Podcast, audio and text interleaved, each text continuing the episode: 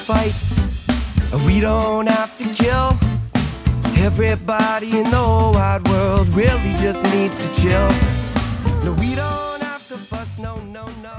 We don't have to fight. Hello, everybody. Welcome back to another episode of Just Chill with Oliver George. This is episode 55, and my guest this week is actually an old friend. I really had a blast catching up with him and hearing about the various really cool projects that he's involved with. Before we get to the convo, though, I want to remind you if you're watching on YouTube right now and you would prefer audio only, you can get that on Spotify, Apple Podcasts, iHeartRadio, and plenty of other places like that. If you are listening on one of those right now, though, and you didn't even know there was a visual side to this thing, then please come check it out on YouTube. While you are there, if you could subscribe, it really would mean the world to me. We are so close to hitting a thousand subscribers on YouTube, and I am just ecstatic about that. I have had a blast making this show, and I've met so many cool people that I would not have met otherwise. So if you have supported this project in any way, thank you so much. Finally, if you want to reach out to me, maybe you've got a cool guest idea or just some general feedback about the show, you can hit me up at justchillpodcasting at gmail.com. Now, back to this week's guest. As I mentioned, an old friend of mine. We went to high school together, Mr. Tom Radford. Although, if you're from Ottawa, you might actually already know him because he is such a community driven guy. I feel like he kind of knows everybody. And he has a particular fondness for the neighborhood of Vanier. And now, if you live in Ottawa, you know Vanier has a bit of a notorious uh, reputation for being sketchy, so to speak, uh, which is why I really liked this conversation because Tom really, really emphasized how you can't just put a label on a whole neighborhood and forget about all the amazing people that are still in that neighborhood. So there's a lot of discussion about how the various things that he does uh, to help bring that to the surface. You know, Tom is involved in so many cool artistic endeavors. Uh, House of Paint is one thing that he does, which is you know DJs and breakdancers and graffiti artists all just getting together and making art in a community-driven way. Um, he's involved in programs that help out food shelters, and he's just a great guy with a, a big heart. And he's you know just fun to talk to. We talked about his time working at Parliament. We talked about a bunch of shit. Honestly, it was a, a really great conversation. So I hope you enjoy it as much as I did, and thank you for watching. Hey, There we go. how's it going, man? Good. I'm I'm ready to just chill. nice, nice. That's what I'm hoping for. That's gotta be like everyone makes that joke. I don't know that uh, many people actually have, so you might be one of the first. Now that I think about it. Um, yo, how the hell are you, man? I mean, it's uh, it's always great to catch up with somebody I haven't seen in a while. Absolutely. It's funny. It's like I find when I see people during pandemic, they're always like, "Oh, what's new?" And it's like, well, everyone's been tucked away for like 16 months, and then the older you get, the like more gets crammed in there. But the answer is always like, "Oh, not much." And it's like, well, I had another kid, and like moved. My dad got cancer. It's like, well, yeah, that's You know? not not much. That's a, a lot of shit. Yeah. yeah, man. Um, it's really cool. Uh, thank you, first of all, for for doing this. I know it was really last minute. Uh, we were recording an episode yesterday in studio, and uh, we had some audio issues to say the least, and so we just decided to to redo it next weekend. And by that time, we should actually have a bunch of new audio gear and sort of an upgrade going on. So worked out uh, sort of a blessing in disguise, maybe. definitely. Oh shit! Sorry, I didn't hear that. You cut out. I was gonna say you've your your second gone uh, is way way fancier than when we tried it. Yeah. Well, yeah, I was definitely going to bring that up as well because uh, that was kind of the roots of any sort of podcasting I had ever done was with you and one of my other friends, Chris Lawton. And we did this podcast called Stoner Geek Talk. and I think we did like four episodes or three or four. Yeah. Un, un, uh, unstructured. It was fun though. I always like talking comic books with people. Chris, Yeah, same here. It was just kind of, uh, I'm pretty sure we got stoned first most of the time. And, uh, you know, just talked nerdy. I ended up actually becoming friends with Alex. Him and I worked on a bunch of stuff after that too. Oh, interesting. I'm not really friends with Alex anymore. Life. That's the circle of life. Yeah. I'm looking at your wall, man. There's a lot to take in. and it's ever changing. I try to, certain things have kind of stayed where they are, but um, sometimes I get something really cool and I got to rearrange. Yeah.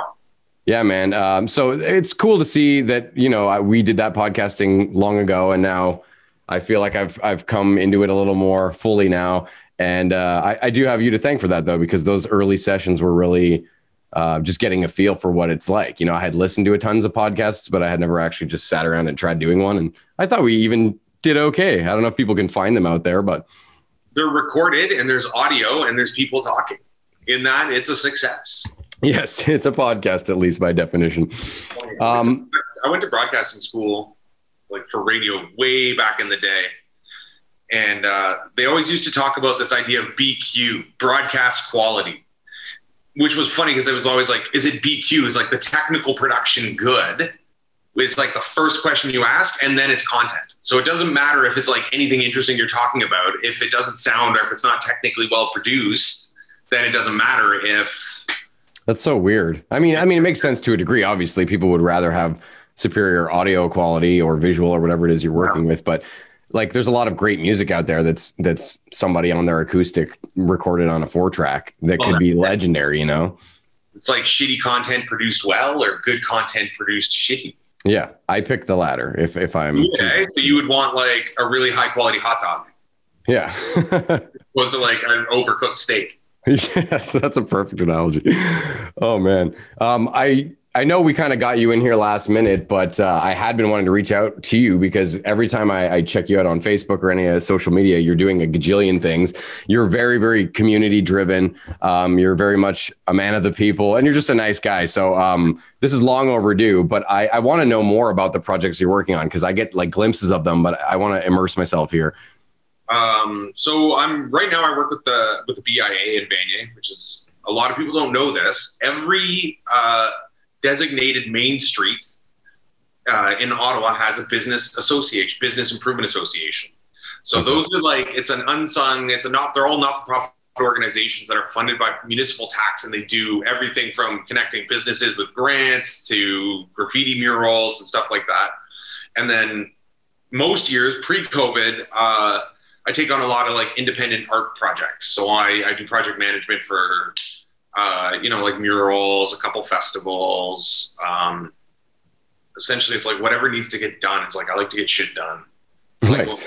working. So it's uh, Well, let's uh, let's just because uh, you know I I have listeners that aren't in Ottawa, which I'm sure there are some. Um, I want to explain a bit. Vanier is an area in Ottawa which has somewhat of a notorious relationship with uh, most citizens. Kind of view it as, and I wouldn't quite say like a slum, but it's one of the sketchier parts of town. That's a nice way of putting it, or it has been in the past. It seems to be getting a little you know cleaned up now, thanks to people like you. But so I want to know like where is your i know you lived there or you do still live there I, I recently just moved. I had to move in with my partner, and she has a child that's in a school zone. mm. So we had to like I had to move right across the river. So I'm tech. I'm like I can see Vanier and I can walk there, but it's just out of reach. But I, I grew up in the area until I was about nine, and then I moved back as an adult and spent 13 or 14 years living there. Uh, plan on going back. What I it's it, I'm glad you brought it up because it's I like I love talking about cities and stuff.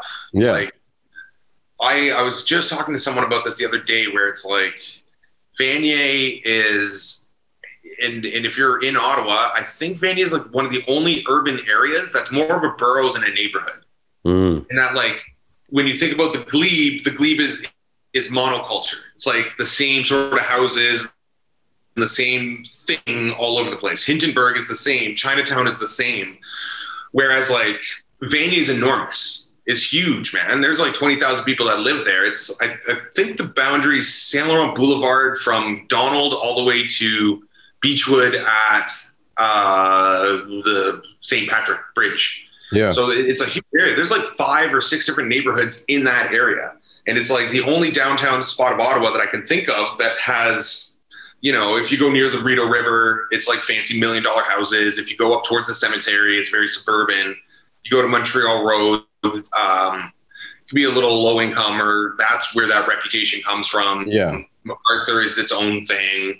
And I think it's because it's like, well, you grew up in the city. You remember when it was like Ottawa was like seven different cities? yeah there was like Gloucester, Kanata, Orleans was its Yeah. own thing, and Vanier was its own. Nepean. Yeah. yeah And what's funny is Vanier was its own city. It's like it's a big it's a big neighborhood, but it would be a tiny city, and they had a police force, which Oh, I think yeah. is hilarious. And like they, had, like, no they bylaws. need there though Yeah, there would have been like two cops. yeah well okay so i want to know if you know about this especially if you grew up there because i didn't know if you actually had grown up there as a kid um, Was there a point in time where Vanier was prosperous and didn't have this reputation? And if so, what happened and what you know went downhill, so to speak? I don't know. I it's like it was always the French neighborhood when I was a kid growing up. I didn't. Gr- I grew up in Manor Park, like right down the street on Hemlock. I, I lived there as a like a baby, I think, or my older brother yeah. when we were just. I lived in a weird neighborhood that ever no one knows about called Alvin Heights, which is like weird. Anyway, it was like right next door, and like my whole life, and it's it's it's funny that it's still got that reputation because in some ways that reputation is true, but it's like if you live there, like I keep saying, it's way bigger and diverse. It's like the the the diversity I think is like, and maybe it's just me because I've been there. It seems to be increasing. So you get like, you know, I call them like tattoo families, tattoo dads and moms, young families. You get working professionals. You get people.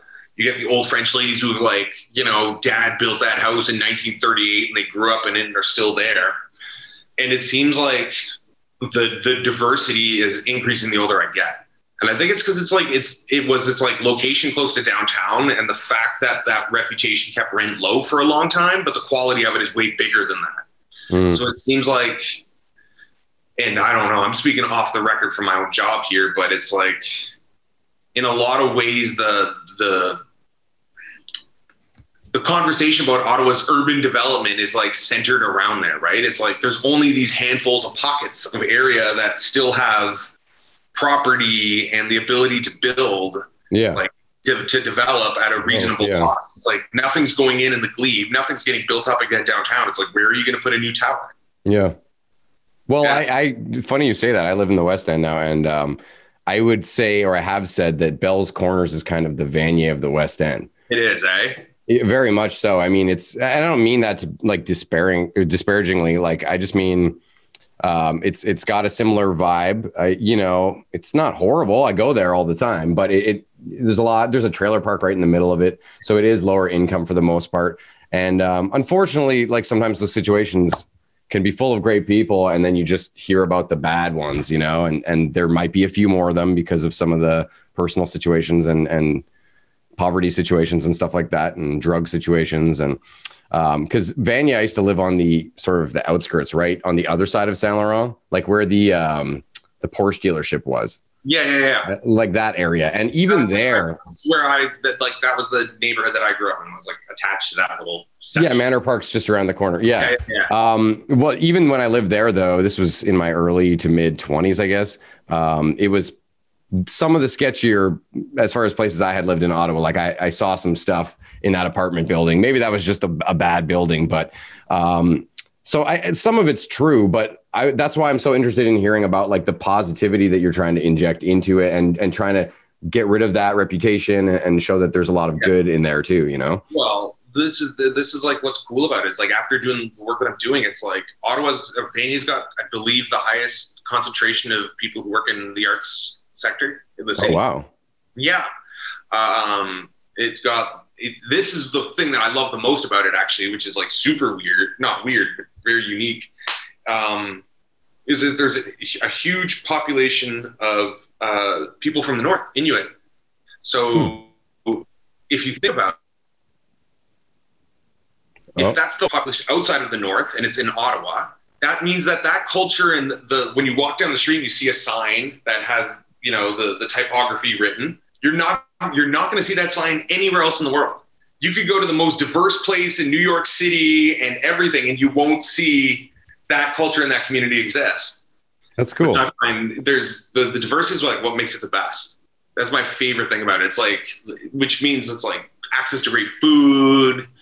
Um, yeah, the food is the best. That's probably like my favorite thing about it right now. But it's it's changing. It's changing, and it's like it's interesting to watch. You know, there's always that dreaded gentrification word, right?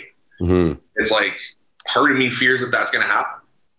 There's like three 30 story towers that are being built right on the corner there. It's like what that strip is going to be like in 10, 15 years. It'd be very different than what we know it as now. Yeah. And it's, it's like when you live and you grow up in a city, you see those things, right? Yeah. It's like, um, I always notice the building at the end of Preston Street. I always know where I am in the city, the giant Claridge Tower. Yeah, yeah. it's like something like that goes up, you're like, oh, okay, like this is no longer the same. Yeah, it really Like, orients you. Ottawa's going through that now. It's like, well, you lived here your life. And it feels different, right?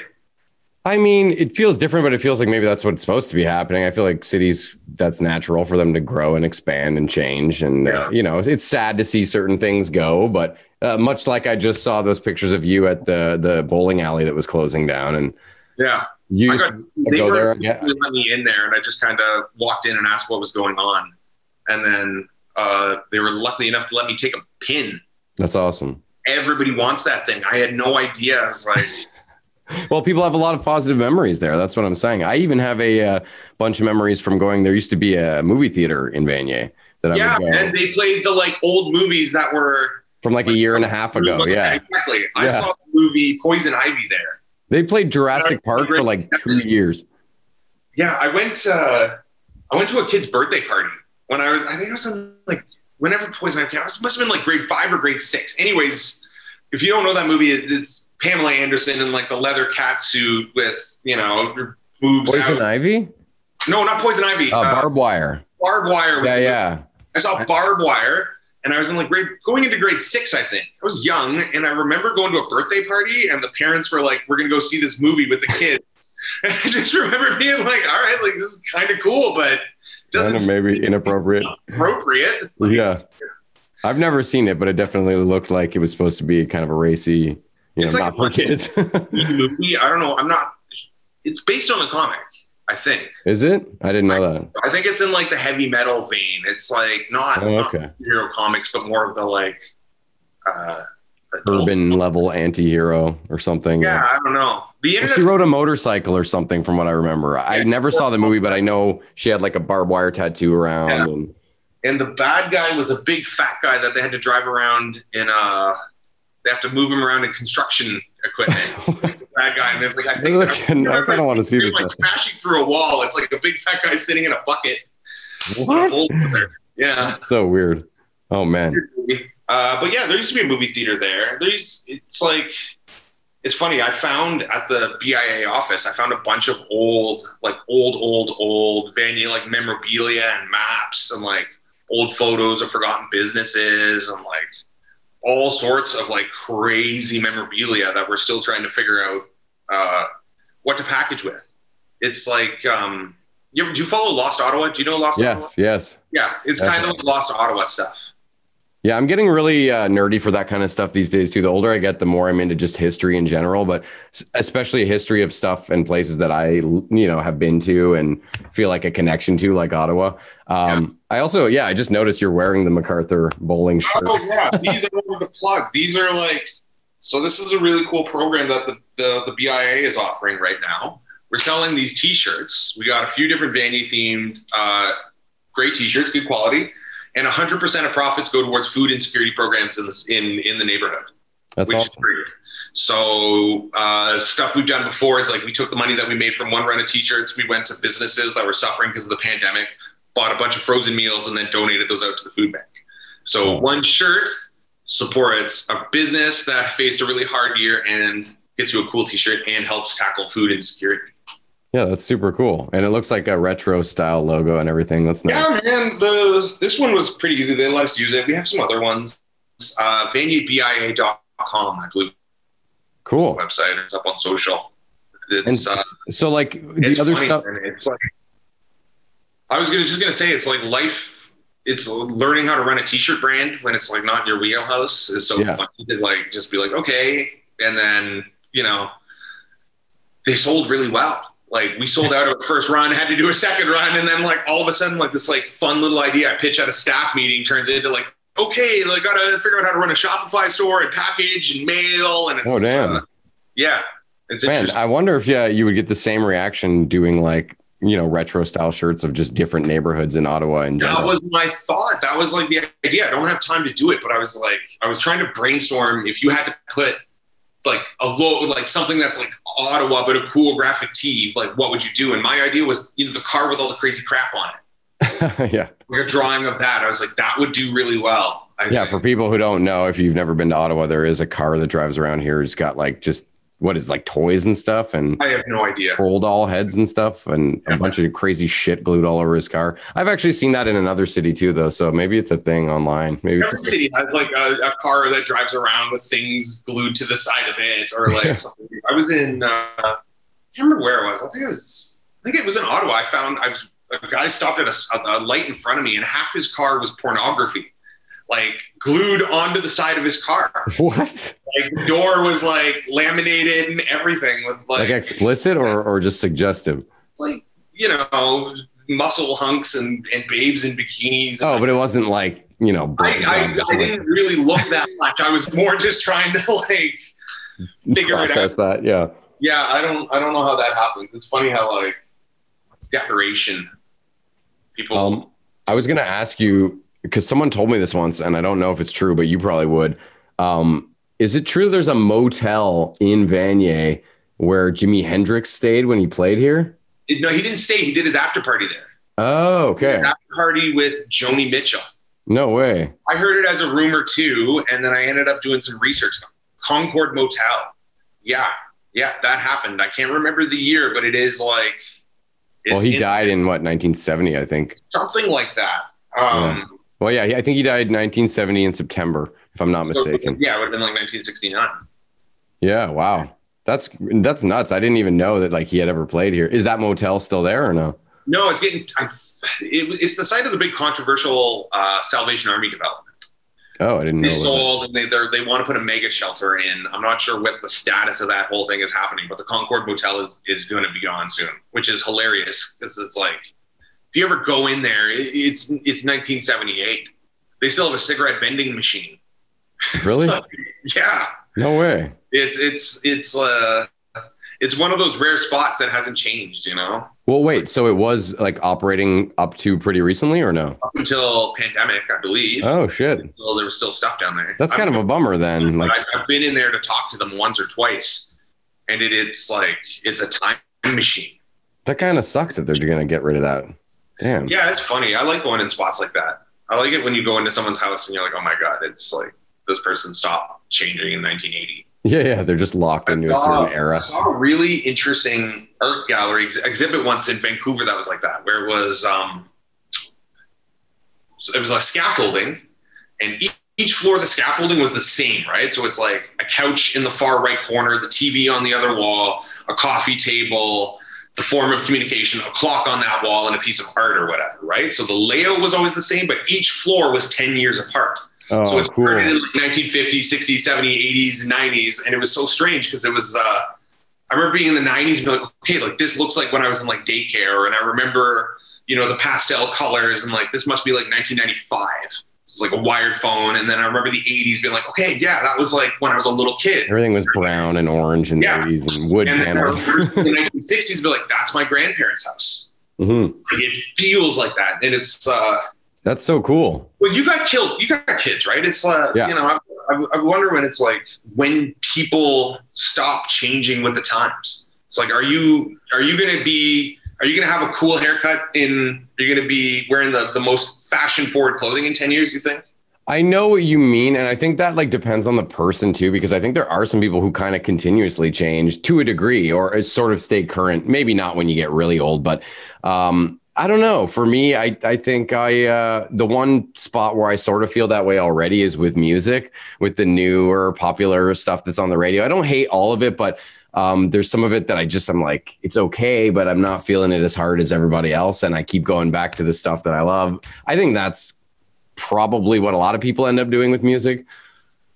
I'm like that too. It's like I, I I hear someone talk about a new artist or something, and I'm like, I don't know. So it's funny. It's, it's like I work I work for a hip hop Ottawa's graffiti festival most years. House of Paint, super cool, awesome. Uh, graffiti, b boy, music, and DJ festival happens underneath the Dunbar Bridge every year, and tons That's of so cool. Sweet. If you don't go, go. But uh, one year, I remember we were talking about programming, like trying to book artists. Like, okay, who do we book? And I'm like, oh, let's, you know, De La Soul. You just throw names and who you want to listen to. And then I was like, wait a second, I'm like, that's a festival for like 35 to 50 year olds. Like, we're trying to maintain relevancy with young people. Like, I'm Mm. not. I, I work for the festival and I can figure out how to get the stage in and the posters out or whatever, but it's like the cultural program. Like, I, I got to hire a university kid. Like I don't know anymore. Yeah. But it's. Do you think it's like that in comedy?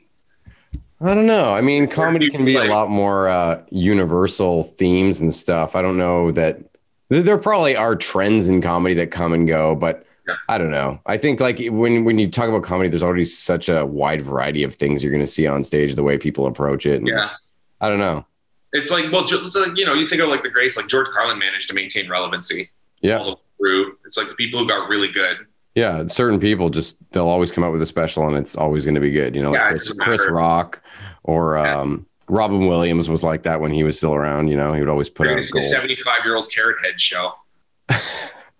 Oh, you mean Carrot Top? Carrot Top, sorry. Carrot Head. whatever. You know who I'm talking about.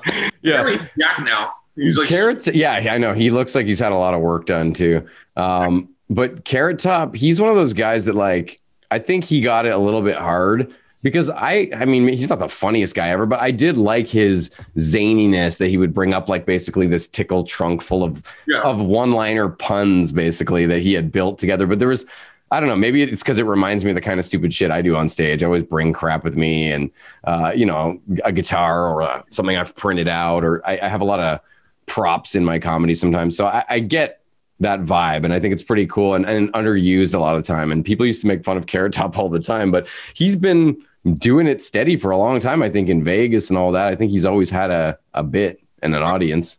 he's a successful name, household name, man. Like Yeah, but he does look kind of freaky now nowadays. I would admit he looks like yeah. I don't know, just a little. Yeah, I don't know. I, it's like comedy's like one of those art forms where it's like you can maintain relevancy. I, I feel like I can always jump into it. Same thing with like movies, whereas music is the hard one. I don't. I don't know why that is. I don't know either. Yeah, because a lot of artists, um, I think for some genres, it's because they'll come out with a really like the art form and the genre that they choose. Like if it's punk or if it's even just rock, will have a lot of that young oomph to it, you know. And then just naturally, as those artists get into their twilight years, they want to slow things down a bit, and the tempos come lower. And and you know, uh, you notice that with tons of bands. And maybe it's also just that they get bored of playing the same style, and and it just happens to line up that oh yeah, we're now we're trying a folk album or whatever. But I do think it's something to do with the the tranquility of your life slowing down a bit and your body isn't as quick as it used to be. I don't know. Slower music's probably more enjoyable to play at that point. I wonder if it's like innovation too, right? Like innovation matters more with young people. You know, Maybe. like someone, a young person who's doing something different, as opposed to like, you know, if Elton John released a rap album, he has like, you know, Can, can we get that, please? That would be amazing. someone else changing their whole style who's young and doing their thing. Yeah. Like, I don't know. I'm just gonna be I'm just gonna be picturing that being older. Elton John rap album. That's all I'm gonna be thinking about now. Yeah. You know, he, he did could with- he did he did perform at the Grammys with Eminem once. True, but that's not the same as him Like, rapping. The big thing about trying to prove Eminem wasn't homophobic or something was uh, I know, right? statement on that. I don't know. It's lost. But who knows if that was just a stunt or what? I don't know. Yeah, that was. uh I'm not a huge Eminem fan, but what the song No? about the crazy person, the the like stalker Stan. He did Stan, Stan, Eminem yeah. Grammys. I remember that one. You're not, you're not a big Eminem guy. I'm not a big Eminem guy. I'm not a big uh, awards show guy. Oh no, no, me neither. Weird. I used to like him when I was younger, but yeah, it's also fake and bullshitty. Yeah.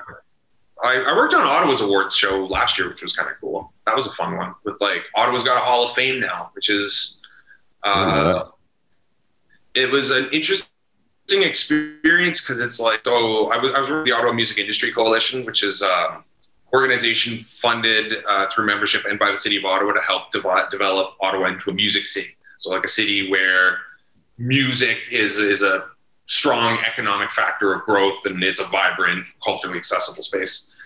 And when I got hired, I was like, okay, like award ceremony, easy, right? Like people can vote, you pick who, and then it's it's not as simple as that because then you got to start thinking about like definitions and like Hall of Fame and who gets to pick and representation Yeah. on a jury, accessibility of information, and it's like it was one of those things where it's um, an idea that seems simple enough on paper, but then when you start hashing it out, you're like, oh my god, this can be a really complicated thing. Yeah, But it's like you know, easier said than done. Yeah, do you give the award to a, a, a talented emerging artist, or do you invite Paul Anka or Alanis Morissette? Yeah, the big names they'll bring out people. Yeah. Yeah, it's it's Ottawa's got some names like that. I was gonna. It's like Alanis Morissette and I don't know. We have a lot of uh, people who've come out of here that I think people forget, especially if we're not just talking music. There's Yeah. Alanis Morissette, obviously Paul Anka, Dan Aykroyd, Yeah, uh, Norm Macdonald, M- Mike MacDonald, um, Tom Green, obviously. Like Let's a talk lot of about- them. I guess there's I don't know. It's like Pretty good for a city like Ottawa. I think we've turned out some some pretty uh, killer I stars. was, I was listening to uh, Dan Aykroyd on Marc Maron the other day, Oh and I didn't know this. Apparently, his dad was the guy who was like the civil engineer designer for the the Parkway system in the Gatineau Park. huh?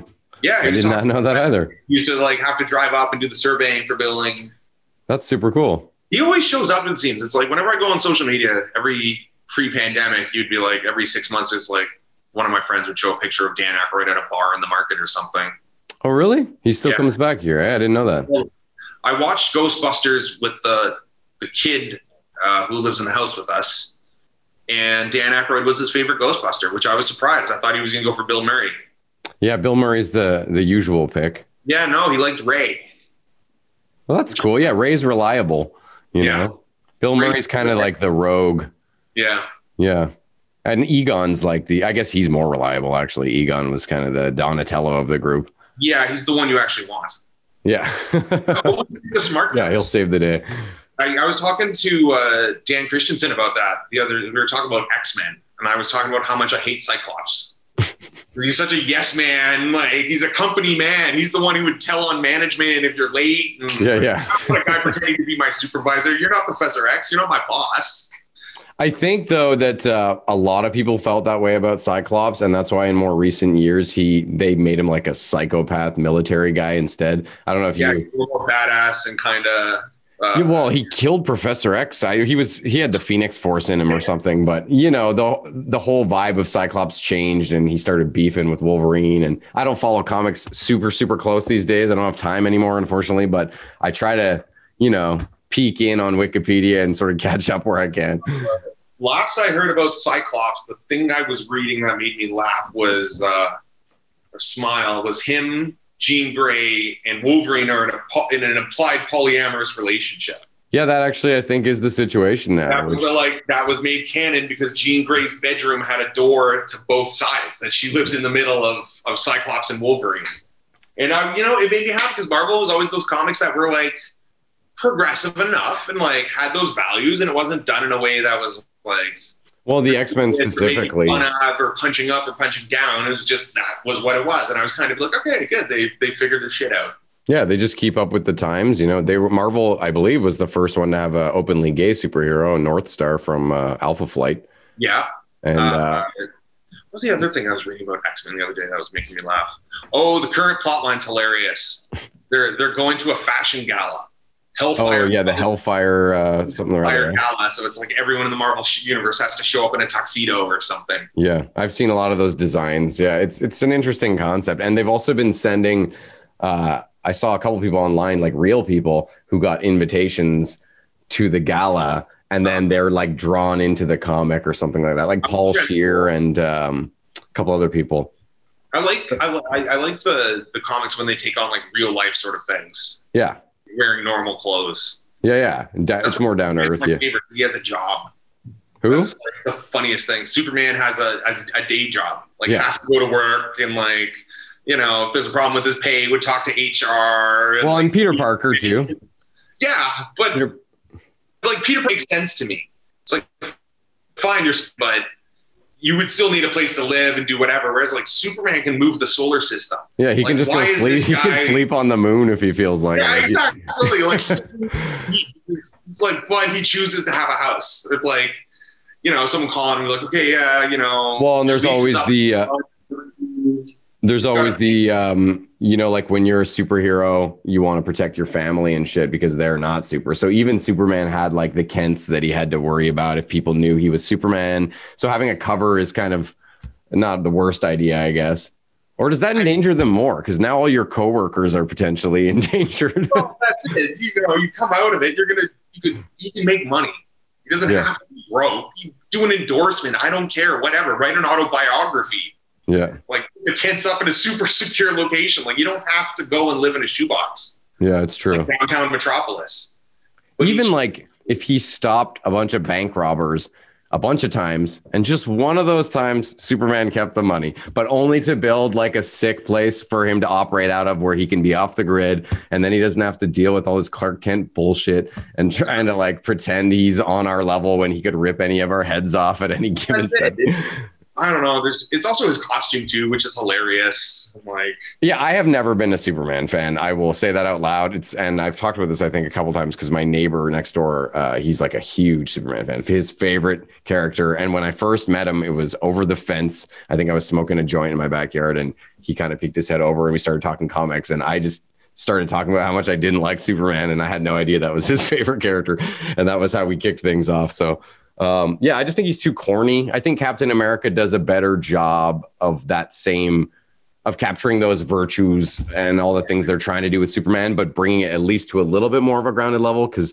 Cap is strong and fast, but he's not. He can't fly. He can't throw a bus. Like yeah. you know, it's I don't know. Maybe I just like that um, measured type of superhero storytelling a little more than I, I don't even really like a lot of the Marvel like cosmic stuff and I, I like even the stronger Avengers. I've always liked the street stuff, you know, like Moon Knight or like um, people like that, you know, really gritty stuff.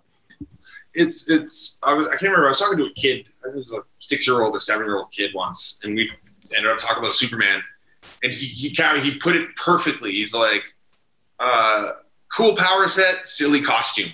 it's like all he said, and I was like, yeah, not wrong. like, I don't even like his power set. It's too much. He can do everything. Like giving him flight super strength and invulnerability would have been enough. Did you really need to give him laser vision and freezing breath? Like, I don't know. It just seems like some the icon though. You know what I mean? It's like he was the first, therefore he's the like definition of the thing. Yeah.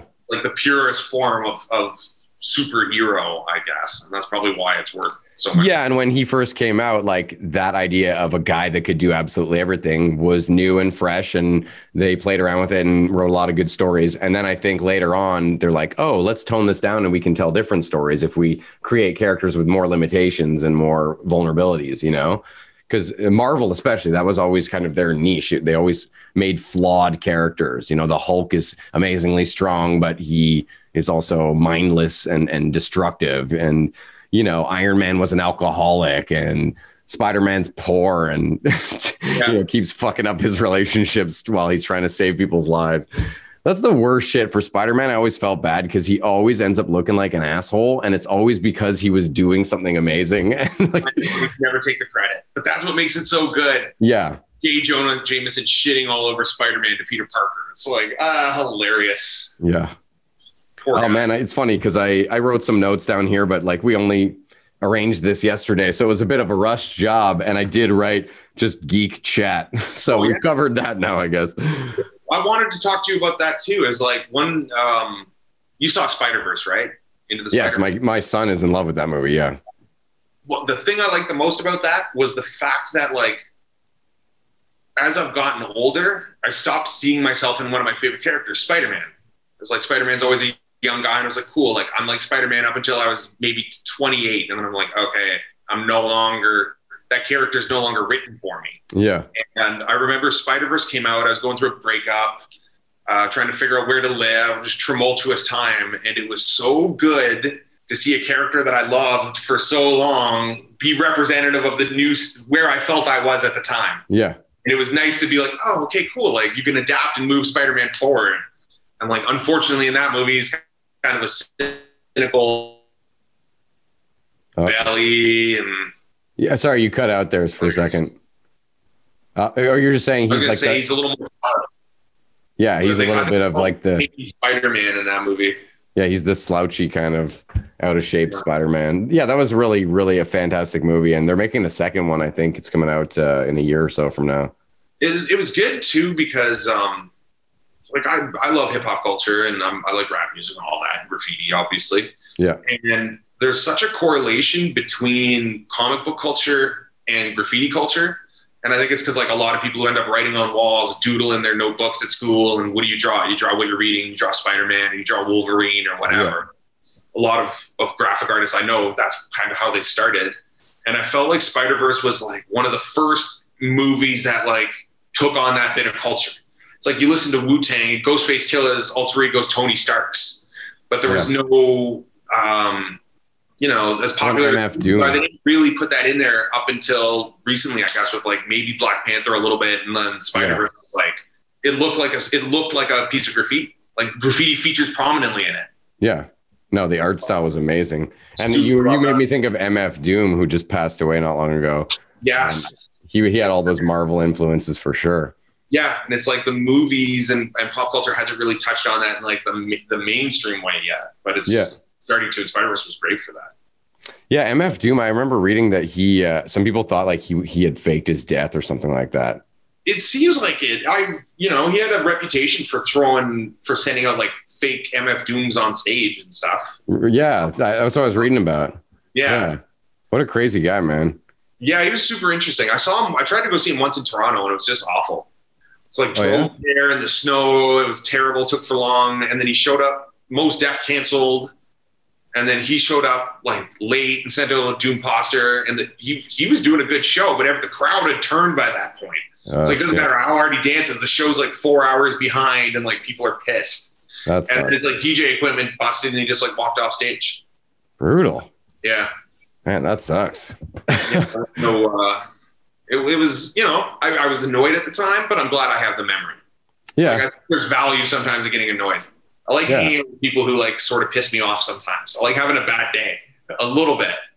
Just to be like, okay, I got a chip on my shoulder. Like I'm still part of it. It's like I'm not too soft and comfortable yet. yeah, definitely keeps you on your toes. I want to know um, a little bit more because I remember you used to host a radio show, Full Time Groove. Yes. So, um, and I know you're like a big fan of funk music, as am I. So, I want to know um, why you think, like, what you think makes funk music so special, and it's such a standout out of all the musical genres. Um, I think it's because it's like I don't know why, but for me it feels like it's impossible to ignore. Yes, It's like something's really funky and that bass line hits and Yes. the beat is good. It's like I don't care how. It's like you could love country music, but if if if if if it's done well and people are dancing and it's like driving you, it's like everyone likes it. I was gonna say funk It's makes you want to universal thing where it's like I don't care. You you could be into folk music, but like there's a funky band playing and they're They're truly it, yeah. funky. It's like you're going to get funky too. Yeah, Like you So catch that. It's like all right. It's like impossible not to to get down at a P Funk show. Yes, exactly. You could be the most conservative, straight laced person, but like go into a P Funk show back at like when they were still playing and say yes to everything. You're gonna leave dressed as a pharaoh or running around paper with star glasses on or something. Like it's, Oh, man. it's, it's uh yeah, George Clinton's amazing. yeah, it's it's uh, I don't know. I, I think it's it's contagious. It's like Yeah. That James Brown is the same way. If you put some James Brown on, it just makes you want to dance, makes you want to move, it makes Yeah. you feel alive. Yeah, and I, Yeah. I don't know why that is, but it's uh, they're onto something there. It's like I, I think it's true though for like not only for funk music. I think it's if anything's done well, like truly excellent, then you're gonna get it. Yeah, It's like you, you I think most people will have you know I think of food like that where it's like I could be like oh okay I don't like onions. But if I were to have the best cooked onions in the world, I would like onions. yeah. You know what I mean? And If a pro is handling it, yeah. yeah, funk is the easier way of getting into that. It's like garlic; it tastes good on everything. oh my God, you're dropping the best analogies in this podcast, man. But you know what I mean? Like, Yeah, no, that's that's it's totally sums it up. point. Yeah, But it's I, I always think of my parents like that sometimes. oh, you're My frozen out. mom, you know, I'm just an older suburban lady. oh, am I? Good Yeah, you've frozen out on me a couple of times. I'm hoping it won't show up on the final uh, mix, but you know, it is what it is. Pandemic, and we're finally going to be done with that soon. um, I think of my mom as like testing things to be like, if, if it's if it's actually well done, my mom will get it. And that was like how I knew House of Paint was like the pure form of that culture because it's like my mom's not into hip hop, my mom's not into b boy culture, mom she doesn't care. Yeah, And she went to the festival and she was like, okay, this is awesome.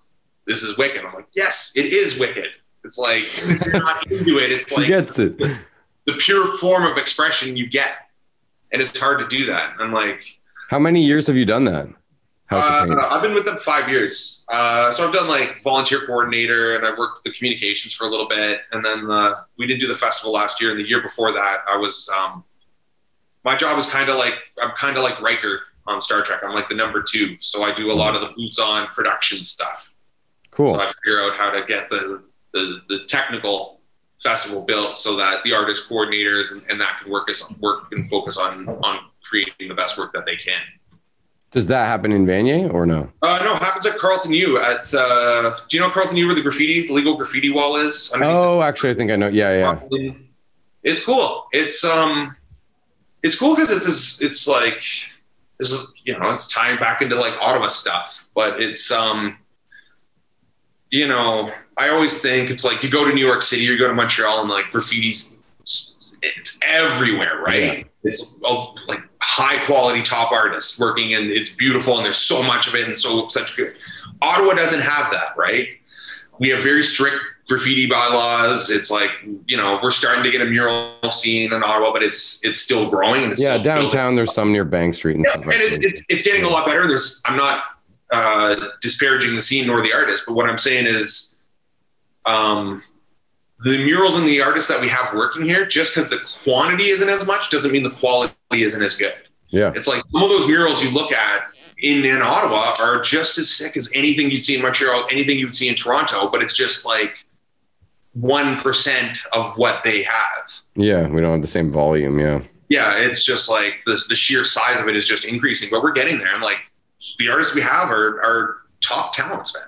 Like It's cool the idea of the legal graffiti wall. Like that's not something they would have had like 40 years ago or something. But I No. think that's so smart. I mean, first of all, if you don't want your shit getting tagged, like giving a place and just saying, here, have fun. Not everyone's going to do it because there's always going to be some graffiti artists that want the thrill of, you know, trying to climb some crazy scaffolding and get in the in the tough spot or whatever. But um, there's still going to be people bombing trains and like you can't stop that. But I think you'll bring down the percentage of random, you know, Yeah. people who are trying it out. Go to that wall because if you're really good, do it everywhere. I agree. I think it looks cool, especially in a downtown kind of core. But there's a lot of people who aren't good and they do shitty tags, and then that stuff is should be on the free wall. You know? what I like about the free wall too is like or general graffiti is that it's um it's a self like regulating community. It's like if you go on the on the legal wall and you you do a shitty tag, it's not going to last. Like someone's going to come and paint over your True. shit. Yeah, yeah. And That's, it's that's a good point. it's it's like sports league have referees and like you have bylaw and all these rules, but it's like you don't actually really necessarily need that. It's like everyone just has to be on the same page. And Yeah. it's funny because it's like you can say visual art or whatever is subjective, but it's like no, it can also be objective if it doesn't look good, or if it does look good, or if the person's been painting there a long time. I was reading about um, how Banksy ended up getting into like a feud with a with a tagger in in London. I believe it was it was I don't know if it was in London. It was in the UK. It was on a, his blog for a while. This was years ago, and Banksy put up a piece over a guy's tag, and then the guy tagged over a Banksy piece and was Oh, like, "I don't care if you're the biggest artist in the world. Like I've been writing under this bridge since 1987. Oh Like my God. my plot," you know." And I was like, I like that, and uh, I like I like the ability to self-regulate. The other thing that seems funny about certain legal graffiti wall spaces is like it's almost um, it's almost hypocritical to the the culture of the idea to be like we're going to let you have no rules because your system has no rules to begin with. So it's like a bylaw that says there are no bylaws. Yeah. Like the rule is there is no rule, and it's like, well, wait, what? It's like, it's like why would you have a skate park that's not a legal graffiti spot? Yeah. It's like you have That's, a skateboard that's park just dumb. Yeah. tags and whatever. And it should. Yeah. It's like going to a punk bar and be like, oh, no one's gonna put stickers all over the the, the toilet stalls. Like, wow, let's just like be real here.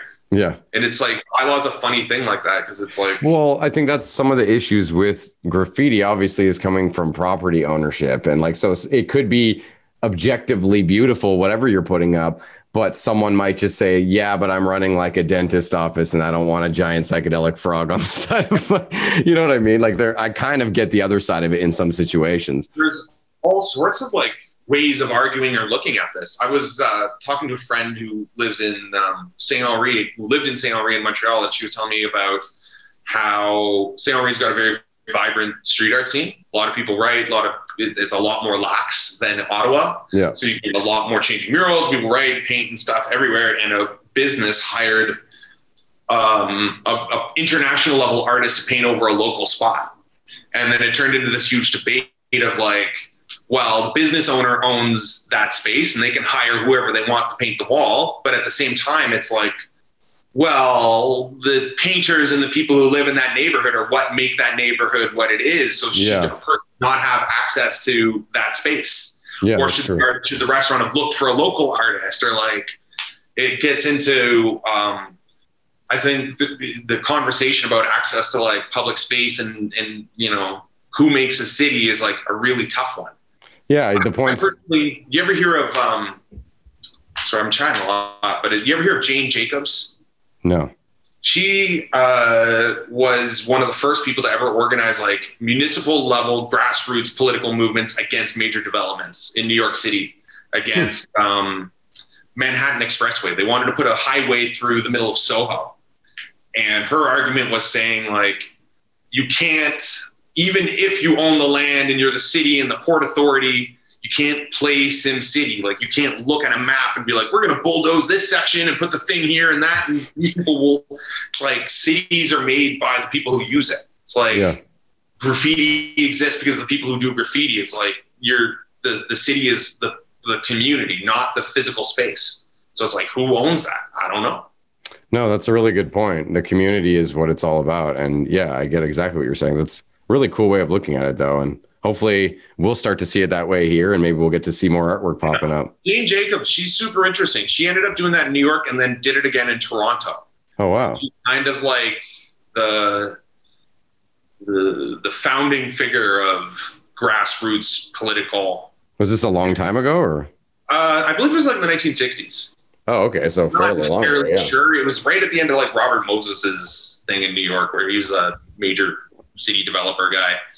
But it's uh, it's interesting, right? It's like what makes a city a city is like why is uh, why can't Ottawa have an NBA team? What makes a city be able to host the Olympics? Like why is Brooklyn not Edmonton? It's like the people who live there change the physical space of it. Yeah, that's so true. If you took a bunch of like Canadians and shoved us in into uh, you know Louisiana or something, Yeah. it would be a very different city than what it currently is. You know, Exactly. Not saying worse or better, but just di- very different. Yeah, Well, that's it. And it's like, you know, the Olympics are coming up, and that's always like a major contentious issue because it's like, you know, how much money do cities spend on like bulldozing neighborhoods and building all this infrastructure when it's for an international face forward event? It's like, why not do that all the time? I don't know. yeah, yeah. It's so true. They, they seem to be getting like, I wonder if the Olympics are going to survive. I like the idea of like international sport, and like, I think it's cool to be like, okay, everybody gets their best guy, and Yeah. you send them out to see who's top. And like, I like that, but at the same time, it's like, it doesn't it sound. it also reinforces the like the, it's kind of a double-edged sword because yeah like different cultures should be celebrated and different countries and all that but by having those different countries we're also just alienating the human bond that we all share by being like oh no but you're from germany and you're from here and you know I, I see the good and the bad to that like in some ways i wish we were all just one people you know it sounds very hippy dippy but um you know I, uh, I I still watch them. I still find it interesting. yeah and it is it is cool yeah to see like everyone Olympics, I think, we're probably the the Calgary Olympics because of the. You ever hear of the Eddie the Eagle rule? I, I know there was a movie about that guy, right? He's this Yeah, he's hilarious. So it was Yeah. like for the Calgary Olympics, um, all you had to do was like go to enough international events representing your country, no matter how good you are. So if you went to a kind up for England that doesn't have ski jumpers, you could go and ski jump at the World Cup and then get enough points to eventually qualify for the Olympics. So that's how like the Jamaican bobsled team got in, and that's how Eddie the Eagle got in. But like Eddie the Eagle was like some British guy who had no like real substantial experience launching himself off a ski jump, but was like, I'm gonna do this.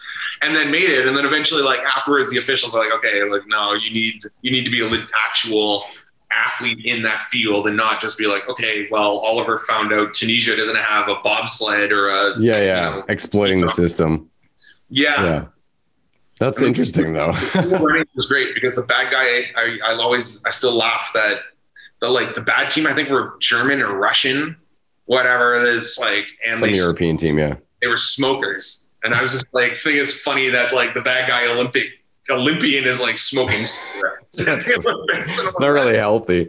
Yeah. I wonder how like physically uh, difficult bobsledding would be. I've never obviously tried that, but You can do it in Lake Placid apparently. oh yeah, opens back up. You can go down and like pay to go try bobsled. it seems like it would be intense or luge or any of that shit. Was, Yeah. Wasn't there that guy who died right in the Vancouver Olympics, the Winter Olympics, um, That seems like a horrible way to go. ten years ago or something like that? I want to say there was a guy who died doing a luge. Sports just- that can kill you. They're few and far between, but Oh man, yeah, it'd be terrible. live. Well, and that was on television when it happened. Like it was being televised live, so Yeah. like people saw the impact. Or it was horrible. I remember seeing it and being just, oh my god. yeah, Uh, you never know what's gonna happen sometimes, you know. I guess that seems like one of the dangerous ones. Yeah, you're going like super high velocity in a little tube. like, That's why the Winter Olympics have like more fun sports. It's like fine shot puts, like a big guy throwing a rock. But yeah, ski jump, you're flying through the air and whatever. Yeah, I don't know how you get good at that stuff, to be honest. yeah. Like, how do you start? That's so true. That's it, right? Is like, what's your first like a sport like luge, right? Yeah. You're by yourself. I guess you like sledding maybe a lot, and then you kind of You work your way up. like Yeah. I'm like, okay, man, like this is the break. Here's your helmet. You go down, and we'll see you on the other side. yeah, it's uh, true. You never think about someone being like aspiring to do that. No, the guy, one of the, there was a, I think one of the winners of the Vancouver Olympics was like a guy from, I believe, Red Deer, who was like a used car salesman who just started going up on weekends and like Weird. paying to try it and ended up getting good. That's amazing. One of those things is like every time I try something new, I'm like, maybe I'll be, you know, a natural at it. And then also as I've gotten older, it's, uh, you, you stop thinking you'll be a prodigy because like a prodigy is a young person. yeah. It's just like, all right, it's, odds are I'm not gonna be any good at golf. Like I'm cool with that now. I haven't tried golf to be honest. I only went once. It was fun. I've No, done like many. I, I, got into carpentry. I made two pieces of furniture this year for the first yeah, I saw that actually. That was pretty cool. And like, I'm not saying I'm, a, I'm not even near a prodigy, but it was one of those things where it's like something I never tried, and I tried my hand. and I was like, oh, okay, I can. So you're a natural. We would Not say. a natural, not even close. I'm, I'm sure a person who knows what they were doing would look at this and be like, all right, well, here is a laundry list of problems. yeah. But at least I had the like ability in my head to be like, okay, I can. I can do this. Like, I'm not going to crash the airplane. I get how that works. But I think that's what a natural is, at least in my mind. You don't have to be the best at it, but it means just that what might be very difficult for someone else or much more difficult kind of comes effortlessly for you. It doesn't mean you can't get better still and you can't, you know, train those skills. why I love like it's so interesting to me for like people who's like speak the language of that thing. Yeah. Like really good at building computers or like soldering or painting. It's like Oh, dude, I saw a guy. This is not your typical hobby, but the video blew my mind. It was a guy who he had basically like the kind of shit that Scorpion from Mortal Kombat has. Like it was Okay. on a chain, and he like he was like throwing balls and stuff in the air. And it's not enough that he hits the thing like every time, just launches this chain and cuts the thing in half or whatever. But it's also awesome because he's doing all these like spins and shooting them under his legs sometimes. And it was like mind blowing how accurate this guy was. yeah. it- How do you how does he get into that? How did he get I into and it's like it's like you can be a natural, but then there's the opposite end of it too, where it's like you're just naturally not meant to do that. Like yeah. I would love to tap dance, but it's it's not gonna happen. Like Oh yeah, I know what you mean. Most sports I'm like that.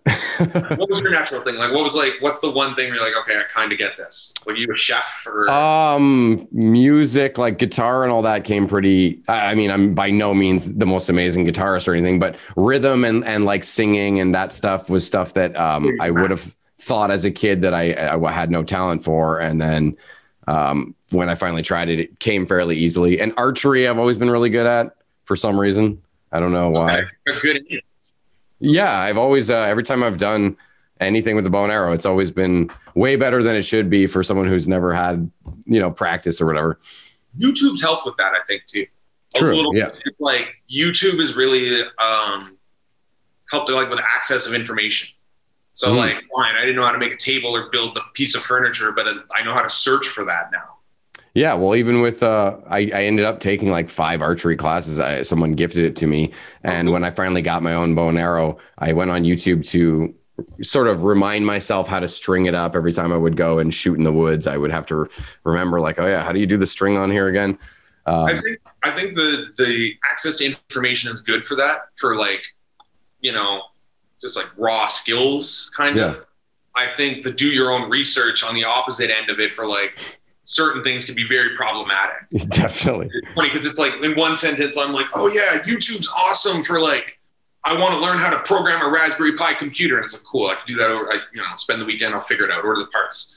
Yeah. But then like taking that to the opposite end, it'll be like someone who's like, oh yeah, I was watching about how there's like a secret cabal of all this stuff. I'll be like, uh, democratization of information's failed you because that's crazy. It's like, yeah, uh, I learned how to fix my bike. Now I'm gonna go take it for a ride on flat Earth. Yeah, exactly. exactly.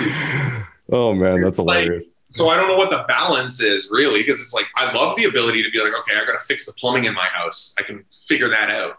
Yeah. I also don't want like, you know, Well, it's the the internet has always been this like yin and yang with the main thing, the main argument obviously being that it connects everybody while also seemingly dividing us in in more social ways.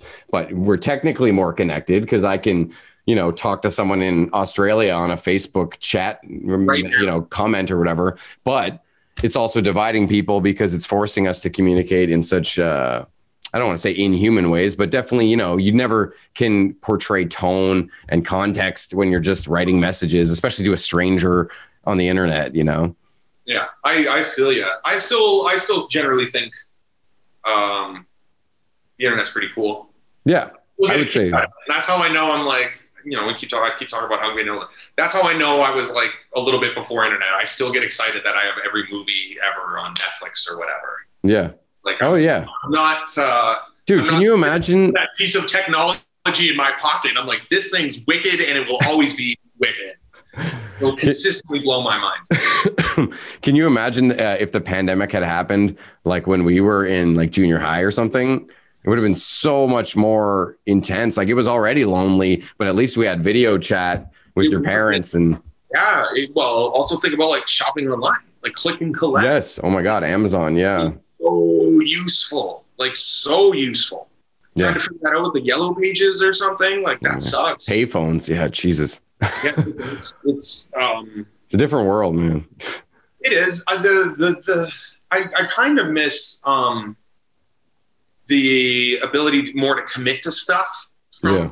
Technology. Whereas like if I'm going to watch a movie, I was going to watch the whole thing and like Yeah. give it a shot because like I borrowed it from someone or I went to the store and Yeah, you rented it from. Blockbuster, yeah. Yeah, and like now it's like if something doesn't speak to me or instantly gratify me in two seconds, I'm not going to listen to that song. I'll just like hit next on the playlist. Yeah. Whereas like you spend time on dial up trying to download an MP3 in you know 1999, like you're gonna listen to that song even if you're gonna listen to the whole CD. Well, and that's fueling, I think, people uh, fighting online and stuff is that we've created kind of like an impatient society just through giving everybody what they want, always at the click of a fingertip. Like, obviously, that's going to create a certain type of person or society. And I think we're getting there. And that's why people not only have less patience in general, but also have less, less patience when dealing with conflicts and, and uh, you know, someone getting all up in their face or a disagreement or whatever. Uh, you know, we've lost that a little bit. And I, I wonder where it's gonna go to, because it Yeah. seems change happened really, really, really fast, and then like kind of leveled out for the past like eight to ten years.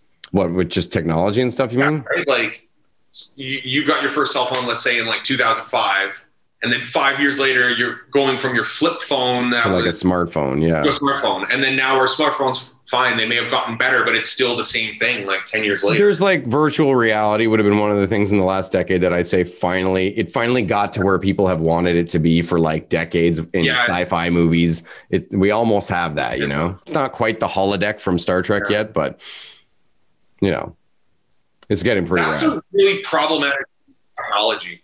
I was thinking, I, I'm a huge. We talked about Star Trek before versus Star Wars. I know you Yeah. think it's boring. I love it. I don't hate Star Trek. No, no. I would never go on the holodeck.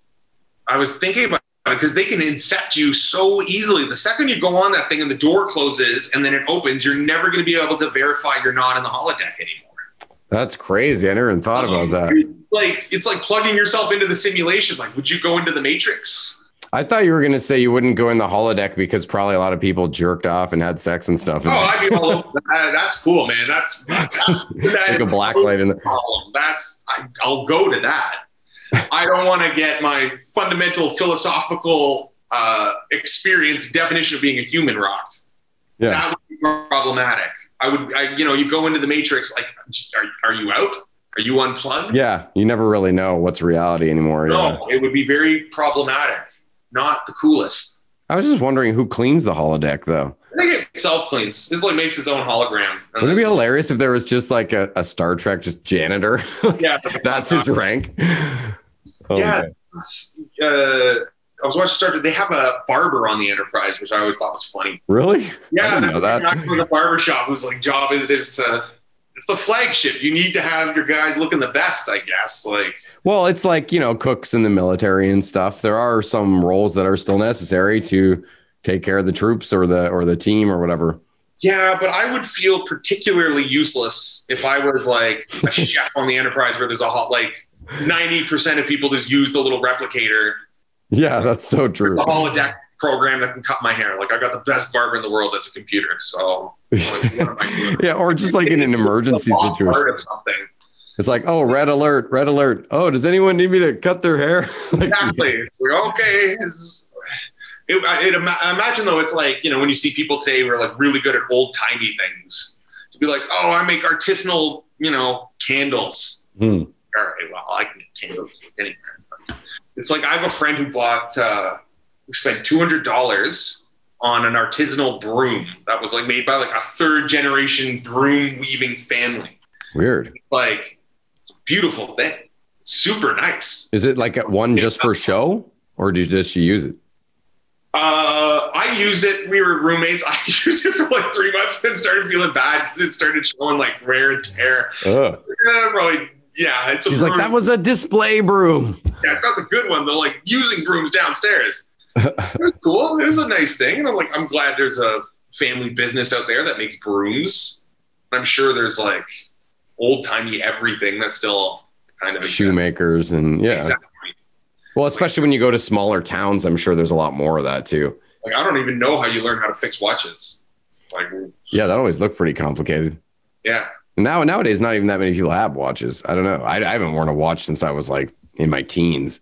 I've oh, I've never worn watches. I always hated the way it feels on my wrist. I just don't. uh, Well, this is probably why I'm always late, but I don't particularly like. I have anxiety, so I don't like being like. I'll, I'm the kind of person who will always keep checking, and I'd rather be five minutes late than be stressed out for half the day because I'm just like, you know, There's a certain uh, grim reminder of having a clock on you all the time. yeah. I just don't Like, dig that. metaphor of like sand tipping down. My dad gave me a uh, for my birthday one year. My dad gave me one of those like a, a, an hourglass, and I always thought that was like a hilarious like for my kitchen like a nice five minutes so I can time my food or something. I was Yeah. like- it's like there's a metaphor in here somewhere, like looking at this thing, like, oh, I'm another year older. I'm watching the sand go down. And it's like, Yeah. well, watch that all the time on you. You're like, oh, I've wasted 15 minutes. I'm not getting those back. I'd rather just not know how long it's been. Yo, an hourglass, man. That's such a old school item. Like I, there was a was there a point in time where I guess people that was what they used, just sundials and hourglasses. They need to. It seems like a really useful, uh, simple enough clock. Yeah, It's like I don't know anything about it, but I'm curious about the history of clocks now. You got me wondering. It's like, Yeah. I know they used like sundials. Obviously, those were like. you still see hourglasses in board games once in a while. You Little do, mini- eh? Like, Yeah, you know, I mean usually family games and stuff. yeah. have. Uh, I'm trying to think of a game with one, but Boggle. Oh, oh yeah, Boggle. Yeah, that's a good one. Um, You hate board games though, don't you? I don't like. I, I like the ones I already know how to play. That's what everybody says until they learn a new game and then they're like, oh, I really like this. Yes, I just just find it like for me, I I feel like I'm part. There's rules all the time. I got to go to work and check my email and make sure I pay my bills and like Yeah, people harping at me constantly. Not to say my, I'm just saying that that's life, right? And it's like I don't want to relax on a Saturday and be like, okay, well the rules say that uh, this is Yeah. what you. like, I just want to, I just want to chill. I Well, get that, and I think that's uh, depending very much on you know what games you're playing because i think i'm sort of in the same boat compared to a lot of friends i know that play like really really heavy three hour board games and stuff like i'm not into that i don't want to look at the table and see like 400 different tokens and Yes. like so we we generally play a lot of games that are not quite as like they're not i wouldn't call them party games we do have a couple of those but just lighter fare skirmish games like stuff that takes half an hour to an hour you can teach in like five ten minutes probably Yes. play when you're a little bit drunk like exactly. Yeah, Yeah. I'm all about that. It's so you uh, should you should play board games at my place sometime then because i think i have a couple games that i could uh, win you over with I'm I'm I'm down to give it a shot. Uh, I'm double vaccinated. Things look like they're getting better. Um, you are double vaxxed dave mean, I'm trying not to be as uh, like sour as a person for stuff like that, where it's like, oh, I don't like doing something fun. It's like give it a try.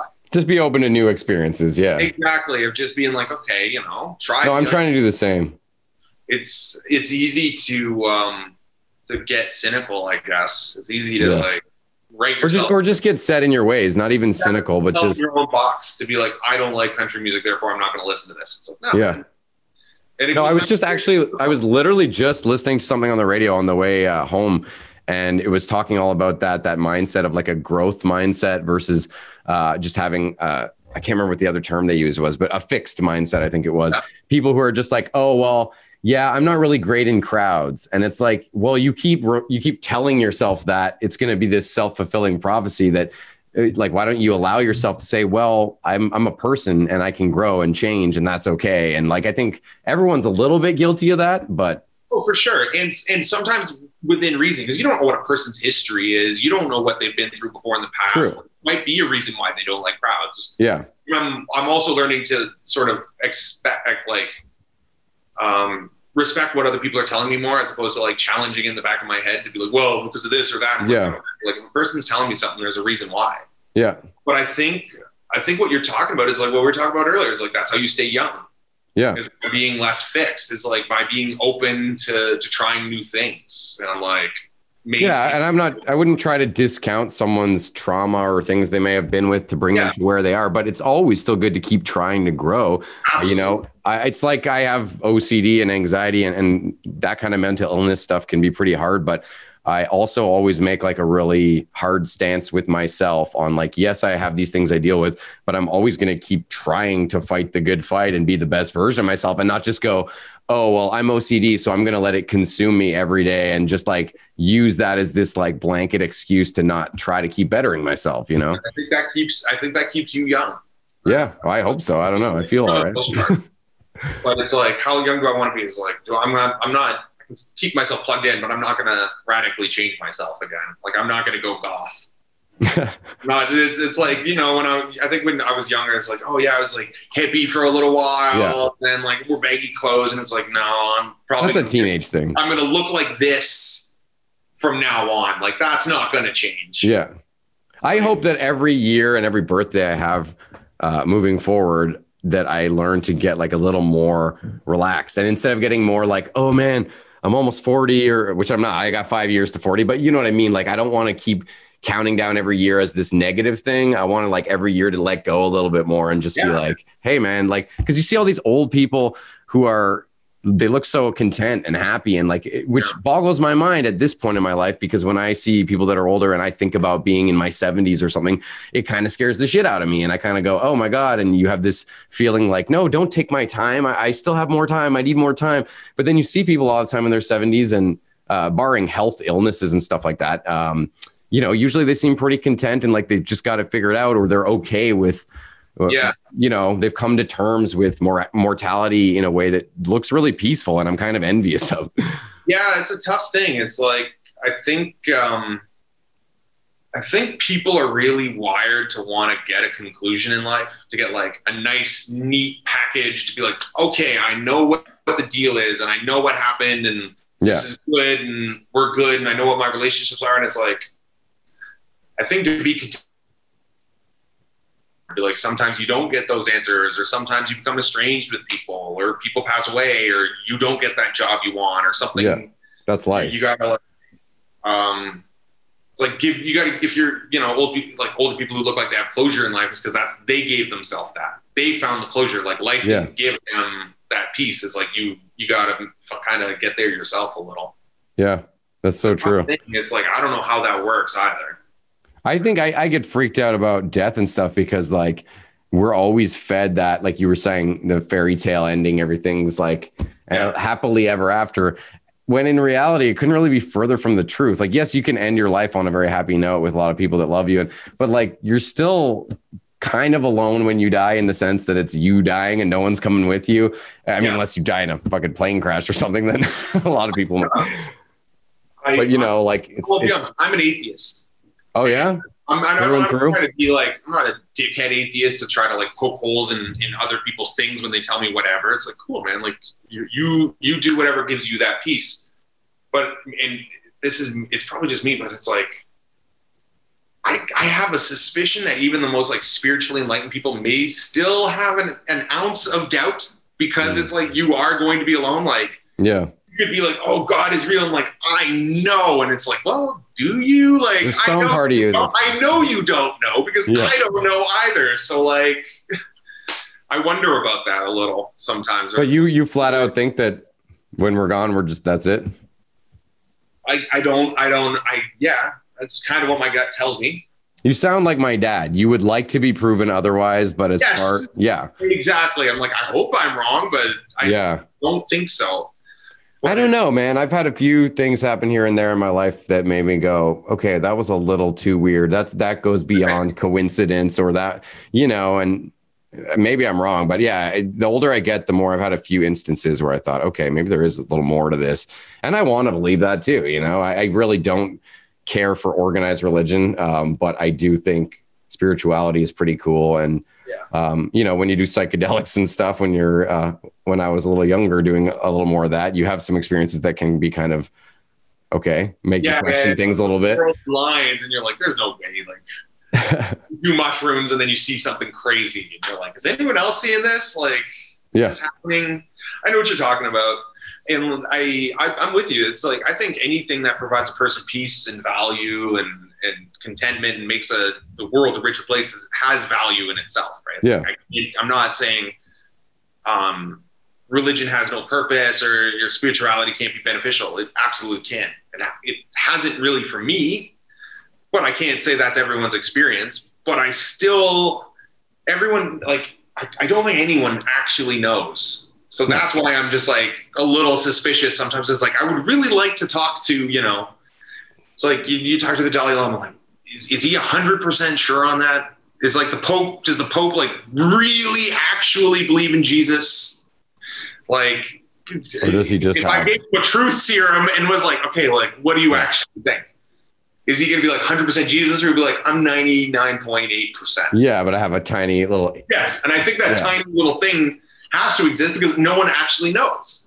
Well, the only people you could argue might have some proof or whatever are people who have had like near death experiences and they say, here's what happened to me. I was dead on the table for 10 minutes and I vividly remember floating out of my body and seeing the operating room. And you hear shit like that. Like, you know, accounts of people who talk about being reincarnated, who can Yeah. like, get oddly specific and being like, oh, yeah, you know, I had a friend named John and we lived in West Hollywood. And like, sure enough, there's like, Yeah. that kind of lines itself up. I saw like a, a Netflix show that was every episode was something kind of paranormal like that. And Yeah. one was about past lives. And it was this kid, I think he was like 13 now, but they were talking about when he was four or five or something. He kept talking about like being from Hollywood and like they at first they kind of laughed it off, whatever the parents, but then it became more and more specific. And uh, you know, I'm paraphrasing here, but at, by the end of the episode, they're going to meet the daughter of the of this actor that he claimed to be and like they had written down a list of like 200 things that he claimed like Yeah. oh i drove a green car oh That's i bought I, was, I didn't watch the show, but I've heard of that. I know what case you're talking about. it was pretty friggin' nuts if it's if Yeah. what they're saying is real like it's kind of mind-blowing you know Yeah, it's like you know, you start reading about the Bermuda Triangle and like that could be a an, like a magnetic pole earth phenomenon thing I'm okay with. I'm okay with the like sort of fun one. yeah I like like okay, yeah, you know, we'll talk about Bigfoot. Like I could talk. I like Bigfoot. I'm down with that. I'm, I'm I don't think that one's detrimental. I think the modern COVID, uh, internet question, everything is like Yeah. probably a little detrimental. But it's like I don't know why it was like conve- maybe it was because I was naive when I was younger. It's like conspiracy theories sort of changed. Yes, it used to be like you, you believe in chupacabra or something. Yeah, it's like and now it's like more fun, and then it's like you talk about going on the moon, and then now it's like Illuminati and yeah, whether or not Donald Trump is still secretly president, and like Hillary And lizard people and- oh this week or something. You're like, what? yeah, no, they used to be more fun. That's totally. I think 9/11 changed that. I think 9/11 is Yeah. like when people like that sort of mindset sort of went off. It's like I have a friend who's conspiracy minded, and I try to be as respectful as I can while you know having sometimes challenging conversations. And like I'm probably not necessarily the best at it, but that's what he was saying. He was saying like once you start going down the 9/11 path, then it starts opening up like multiple questions, right? Well, I would say JFK was sort of in the same boat for a different Yeah. generation before us. There was a bunch of people, you know, who that was maybe their the one that pushed them over the edge because that stuff is so uh, connected. Like if you're talking about Bigfoot or something, it doesn't really Matt, shake you the same way as like, oh, did someone kill the president from the ins? Was it an Yeah, inside job or like, you know, that that undermines your feeling of security Yeah. as a citizen. You know, if I open the newspaper tomorrow and it's like Hillary Clinton's confirmed reptile, like Jim Watson in Ottawa's a reptile, like here's the footage and like back up from like, on social media, I'd be like, holy shit, I gotta sit down. Whereas like if I open the newspaper tomorrow and they're like, yeah, you know, Bigfoot found in Montana, I'd be like, okay, cool. Like yeah. um, I'm not gonna like text my mom and be like, oh, she's like, what's going on? I would probably text I everybody. wonder I what aliens like that. I wonder if like if aliens got confirmed, humans would have that like moment of coming together. I personally, it's like I personally think it would be like a headline, and then like people wouldn't give a shit. It's I don't know. I'm just like I think it would be like. Uh, yeah, aliens discovered like bacteria discovered on on the moon or a cephalopod, whatever, on the moon Yeah. or on Europa, and then like um, Kanye West and Kim Kardashian got back together. Yeah. Like the next article down. Well, yeah, but what you're describing, finding like, uh, you know, some sort of non-intelligent life, wouldn't be the same as if they said like, "Hey, we've known about these intelligent aliens for the last 20 years, and they, they and us want to let the world know now, and you know, we're gonna have to start integrating them into our society." Like that would be a whole other thing, and that could cause. Um, either it would bring us together, like Star Trek style, where it's like, oh, we're one people of Earth now, or it would, and probably more likely, it would be like people would start rioting and looting because they'd be like, oh, the world's gonna end, and everyone would freak out. I, uh, I hope it's the like. I, I hope that one's true. That's one I could get down with. It'd be like aliens. I think would be pretty cool to have. Um, If they were cool, pretty good. Bermuda Triangle, I'd be cool with. Loch Ness monster would be awesome. Uh, I've given up on Nessie. I've given up on. it seems pretty unreal. It's with one lake. Like I don't know how that would work. but- Yeah, and with all the technology they have these days, like we can't figure it out. Really, I mean, it's a lot of water. I get it, but you think aliens are real? Like all those like UFO reports coming out of the Pentagon and whatever. Pretty much, yeah. like I don't know why not to believe that if they don't even know what it is that and just some of the maneuvers that those UFOs or they're not even calling them UFOs anymore. They're called something else now. Maybe they're they're warming you up. Maybe they're just like peppering these things in the news so that it's like easier. You- you, to get You hear that too. I've heard several years in a row people being like, "Oh, June 25th or whatever date Yeah, they choose. That's they're going to announce aliens are real and then it comes and goes just like the meteor that's supposed to destroy us and all these other things you hear, you know. It's always the end of the world. Yeah. And I, I've had to, I've talked to a lot of people about that in COVID. And they're like, oh, blah, blah, blah. And it's like history keeps going. Yeah. You're living it right now. It's like we think, not we, but I think it's easy to be like, look at history and be like, oh, yeah, like World War II was in the past. And the Great Depression was something that happened. Like change was something that happened then, but we're, we're past that now. Because we're Yeah. now. Like, no, you're still, like, shit's going to still happen. It's always going to be crazy. Yeah. It's just like whether or not it's going to be personally crazy for you. And I think it sounds like global warming is going to make it personally crazy for everybody. Well, pandemic. That's the uh, one that kind of like scares me the most. Is like I don't I don't know. Some people would call it a conspiracy theory. I don't think so. It seems like there people are pretty sure that something's going on. yeah. Well, it seems extra Top hot. minds, Like I, I'm pretty sure all the, like the stuff. You know, you can't really. all the I think all that's the- going to be. all the temperatures have been uh, pretty consistently hotter. Isn't that? Isn't it constantly like record breaking heat? That's what it sounds like. I haven't really looked into it that much. Yeah, so I guess we, we are not really authorities on the subject by No. means, but Look it up on YouTube. Do your own research, Oliver. Tell me climate change is real. It's Yeah. like, I don't think that's going to work, but it sounds like, and not to be a bummer. I'm not trying to like draw our conversation to the apocalypse, but no, whatever, man. I this I love talking about random shit. yeah, same. Um, I, I do want to kind of bring it back to you though, because I was kind of interested in something that I read that you work at a uh, collaborative design studio. I did. I Oh, don't you know did? if I should update my Facebook or whatever. I, I did a contract working for. Um, this was super cool. This was Yeah, it like, sounded really cool. this was like one of the coolest things that's ever happened to me. Actually, I, I couldn't believe my luck. So I did a mural, and then um, a gentleman who was involved in the mural project on the board of directors uh, was working with a makerspace at Invest Ottawa. So 3D printing and virtual reality and CNC machines and prototyping, so they can make pretty much anything, like a limited batch of anything you want, anything you can think of. These guys are smart enough, industrial designers, whatever. And um, someone asked for my email. I was like, cool, fired off. And then I got invited in for an like I didn't know I didn't even know why they wanted to talk to me. I went in and they were like, we want you to run an artist in residence program for us. So hire creative people to come in and try to, you know, innovate the art form that they're doing. So I got to spend like it was like just over a year or so Cool. putting together this really cool program working with um, you know creators in that field already and then also with people whose skill set run parallel but don't necessarily think about it. So like Hmm. a woman who does like glass blowing. To be like okay like glass blowing old school art form with the kiln and you blow into the pipe. It's like well what can that be done with a 3d printer or a, a, a welding machine or like all these things? That was it was really challenging but it was like it got me it got it opened up a lot of um, doors for for my career one and then two also like really expanded my thinking like crazy to be like oh my god. So i you know street art maybe is the the def- defining art form of 1970 through 2020 it's like virtual reality and nft art forms and all this like digital currency stuff and not not just like crypto but like digital art forms is going to be moving forward Yeah. you do with VR with the the giving it to a person who's got that talent, that they can make it sing. Like Yeah, I watched you posting people who were doing like virtual painting and stuff. yeah, and that was like that's like pretty. That's like the the shallow end of that kind of art form, where it's Okay. like, you know, Yeah, the Uh, NFTs. Everyone's talking about NFTs. I'm I sort of get it, but I don't know that I fully understand. essentially like you know how like a, a cryptocurrency.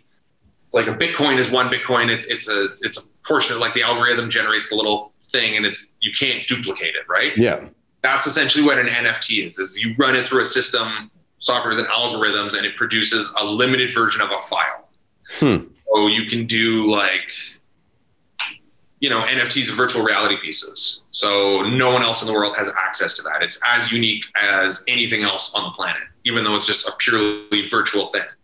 But there's like pushback because the amount of energy it needs, they're bad for the environment. It's like it's not really an actual object. Yeah. Yeah. It's a very interesting concept. It is. It's like there was a guy a couple a month ago or two who sold a statue of nothing.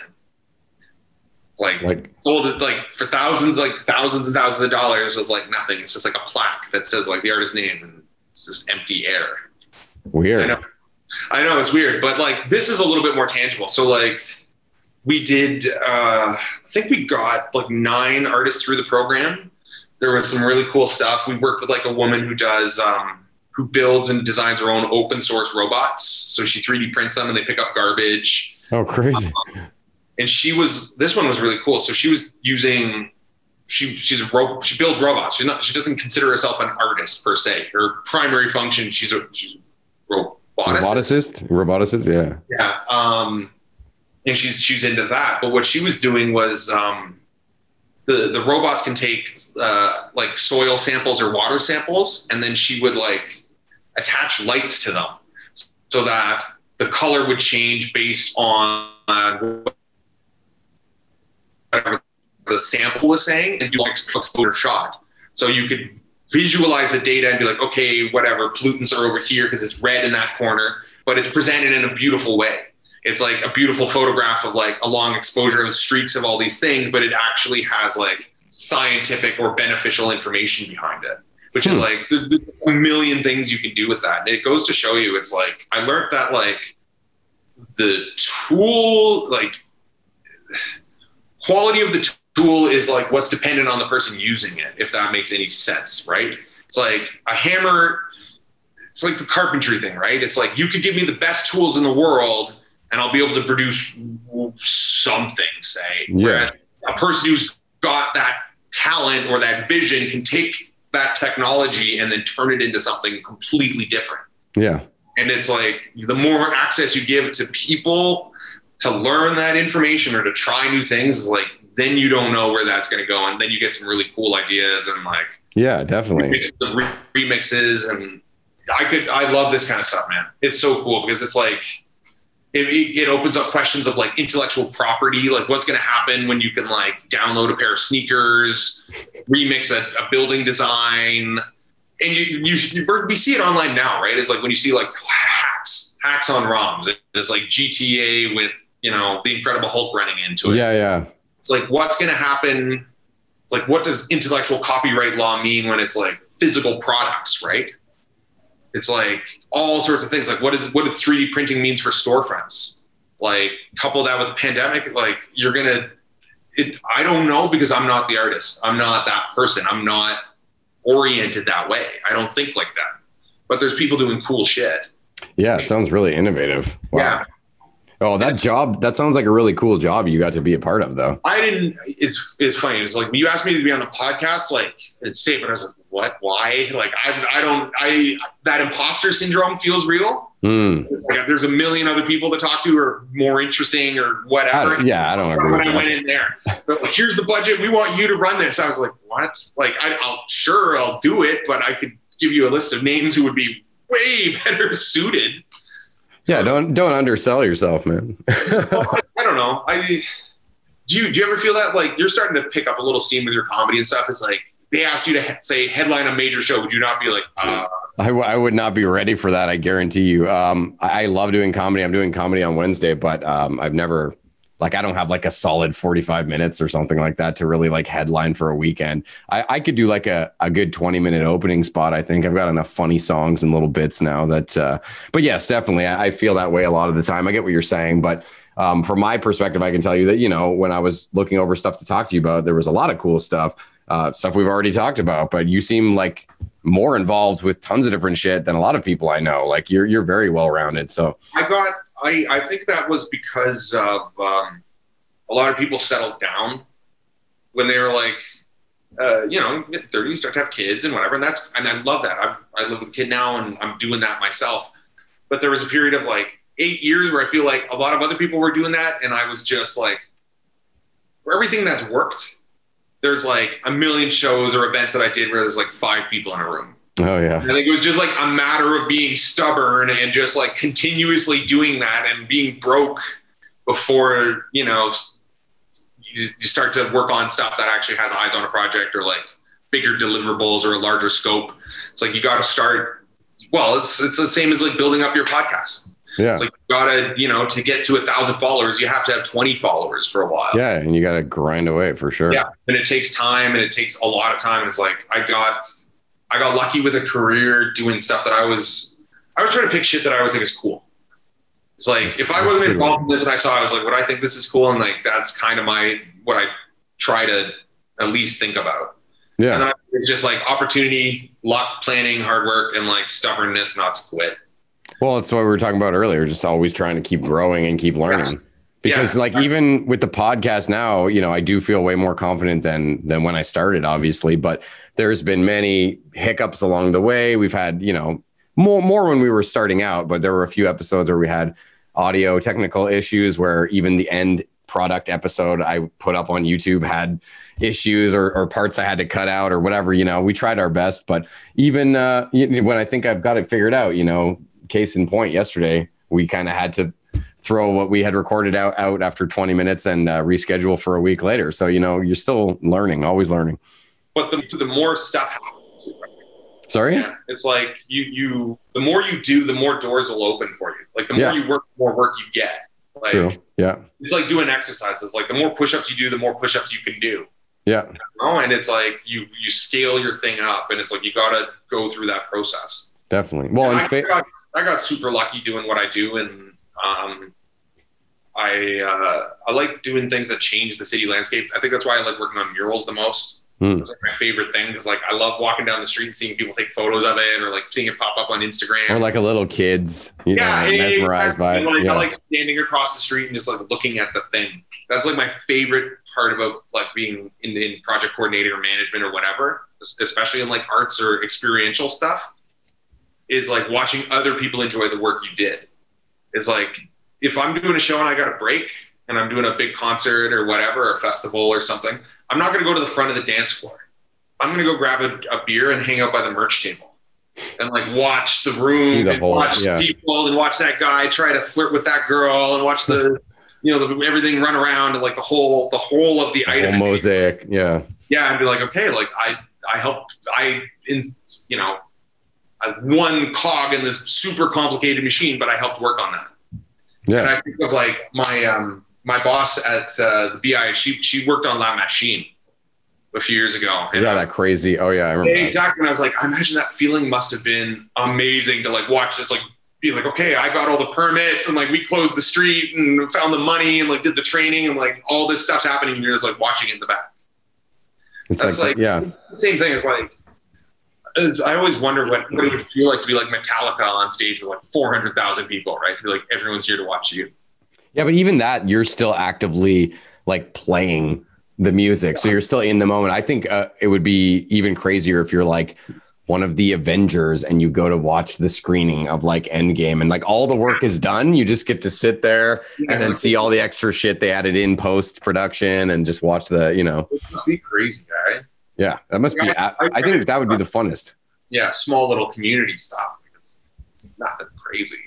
It's even uh, like I've talked about with comedy before. One of my favorite things is like most of the time people don't really like going up early in the night, especially if you're in a competition, because you know generally you might get forgotten if there's seven other people going up after you and you were the first one. They call it the bullet spot.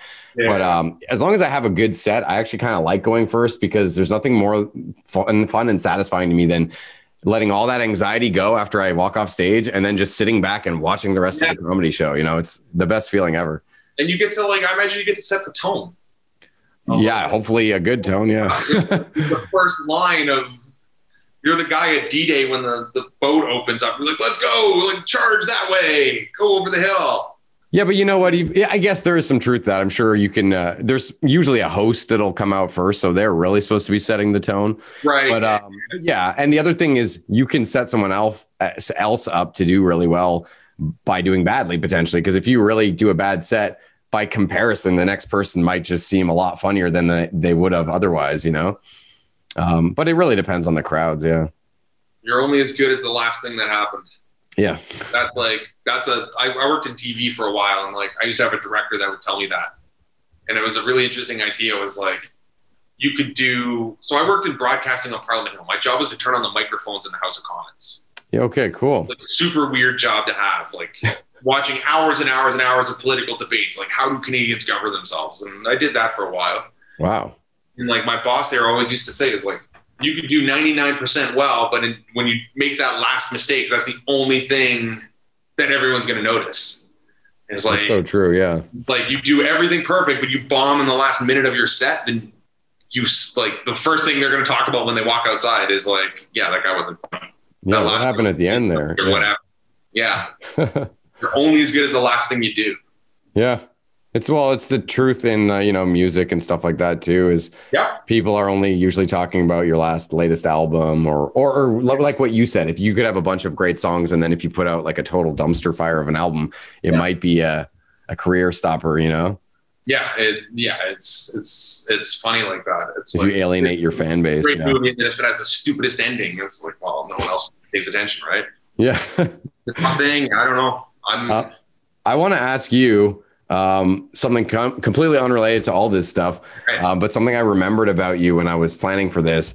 there was a time I think when we were going to record our old podcast, and you and Chris, I think you guys slept over here, and it, like right before we're gonna go to bed, you're like, oh, oh, by the way, sometimes I sleepwalk and do weird shit in the middle of the night, and I was just like wondering, oh man, what's gonna happen with that? But um, so I wanted to ask if you have any like crazy sleepwalking stories.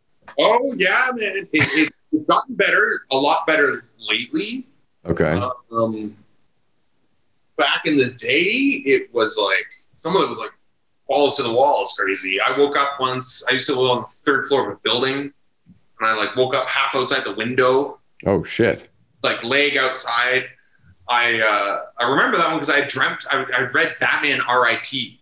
Just kind of like Wicker Man. Like guy goes into a town and everyone knows everything about him and they want to destroy this guy. And I had this like nightmare that I was stuck in a room with like people who knew everything about me.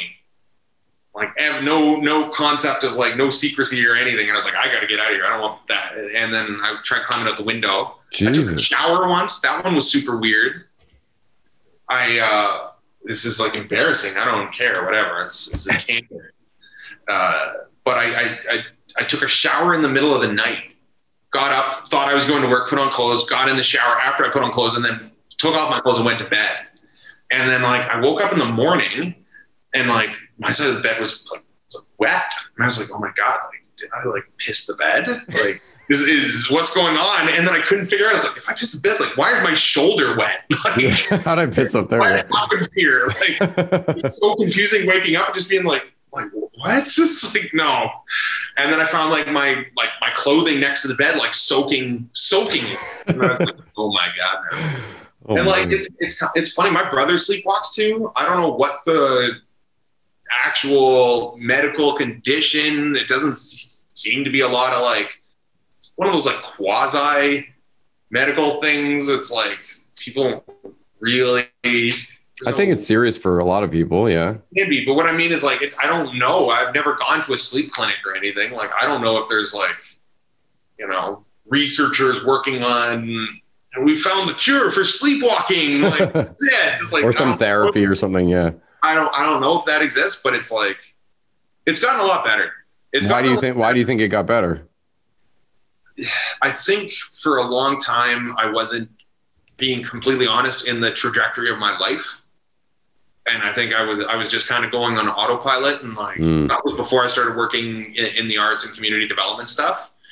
I've been working on the hill for like 10 years. I was in a relationship for about 10 years and I I remember thinking to myself like is this the rest of my life? And being like no, it's not. And then be like okay, if not this then what? And then if not what? If not now then when? Yeah. when you ask yourself that and you're like completely honest, like truly honest with yourself, being like, look, like what am I actually doing? And making those changes and trying to get myself to a spot where I'm doing the stuff I want to do and my life is where I want it to be.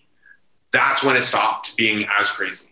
That's Interesting. when I like started sleeping better and like I don't know, it also coincides with like getting my health in order and eating better food. and, Yeah. like, reducing small things that cause anxiety to be like, okay, like I'm no longer broke. I've got my credit card paid off, or or like any number of small little things that add up and kind of eating away at you. Yeah. You know what I mean? That like you don't think about, what causes that anxiety and that like stress to be like, oh my god, like I'm screwing up my life. People, like, no, okay.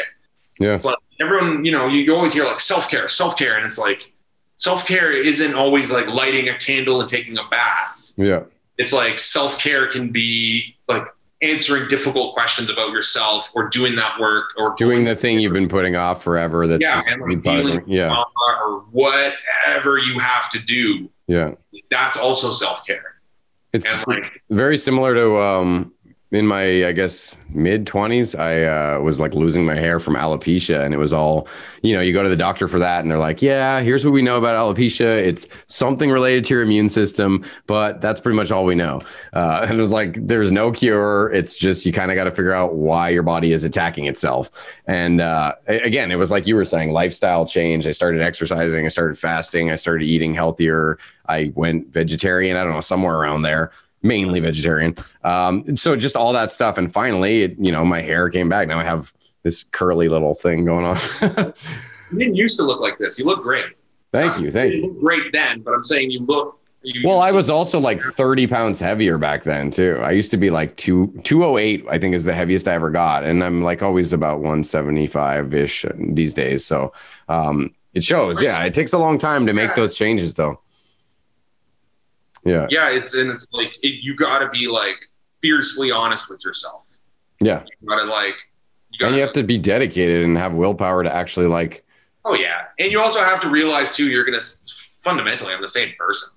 yeah. It's like you're not gonna be, you're not gonna wake up one day and be like, oh, I'm a different, like all these things that I, these bad habits I had before are now gone, and I've I've figured out the secret to life. It's like no, you just sort of like cross things off the list and learn. Well, and trying okay. to extricate yourself from like negative environments and negative situations that might be weighing you down and you didn't really realize, or you did realize, but you didn't know how to sever those ties or whatever. Like um, sometimes unhealthy friendships or relationships of any kind, you know? Yeah. Yeah. It's crazy what, uh, what can build up if you're not really being true to yourself, you know?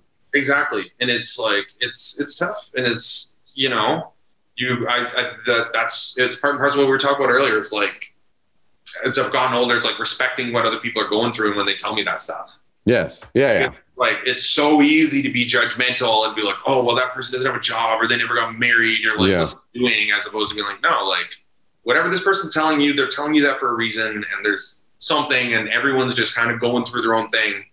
Yeah, I'm trying to get like that too. With you know everything you read about meditation is about observing the world with without judgment and just accepting like Uh, some. I read where did I hear this? I'd like to know where I heard this so that I'm not just stealing it. But someone saying that when they they started to look at people as trees and like because when you walk around and you see trees they're they grow in all different ways some of them have more leaves than others some of them are are perfectly symmetrical other ones are fucking weird looking you know but but you don't stop and go oh that's a weird tree or i mean not usually you just kind of accept them for what they are oh those are trees and they're all unique and interesting and, and they all look great in their own way and when you start to try to apply that to people that you're meeting they might have their imperfections or things that look a little irregular to you but that doesn't make them any less of a person you know Yeah, man. Our, our conversation has kind of been bouncing around that same idea. And I think it's Yeah. true when you look at like, when I was talking about the idea of a reputation of a neighborhood, to be like, don't go into a spot with just the reputation in mind. Like, explore the space and look at the people that make Yeah. that neighborhood. Look at the thing. Like, keep your mind open if you want to try the onion. Like,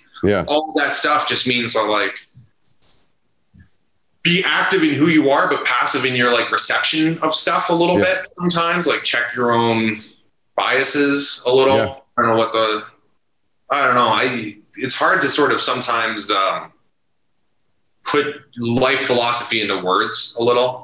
Definitely yeah Like- emotion gets in the way a lot of the time That's, that's kind of what's helped the sleepwalk. There's still the occasional little flare up or whatever, and it's it's usually um, centered around if I got a big deadline or a project or, or something that's going but on. But you're not showering in your clothes at least No, not, not nearly as bad. The other worst one ever, I got to, I, I went to visit a friend of mine in Okotoks, Alberta, and she was living at home, and, and we were just friends. And she's like, "Okay, like stay over. You can. We're, I, I live at my mom's house. We have a guest bedroom."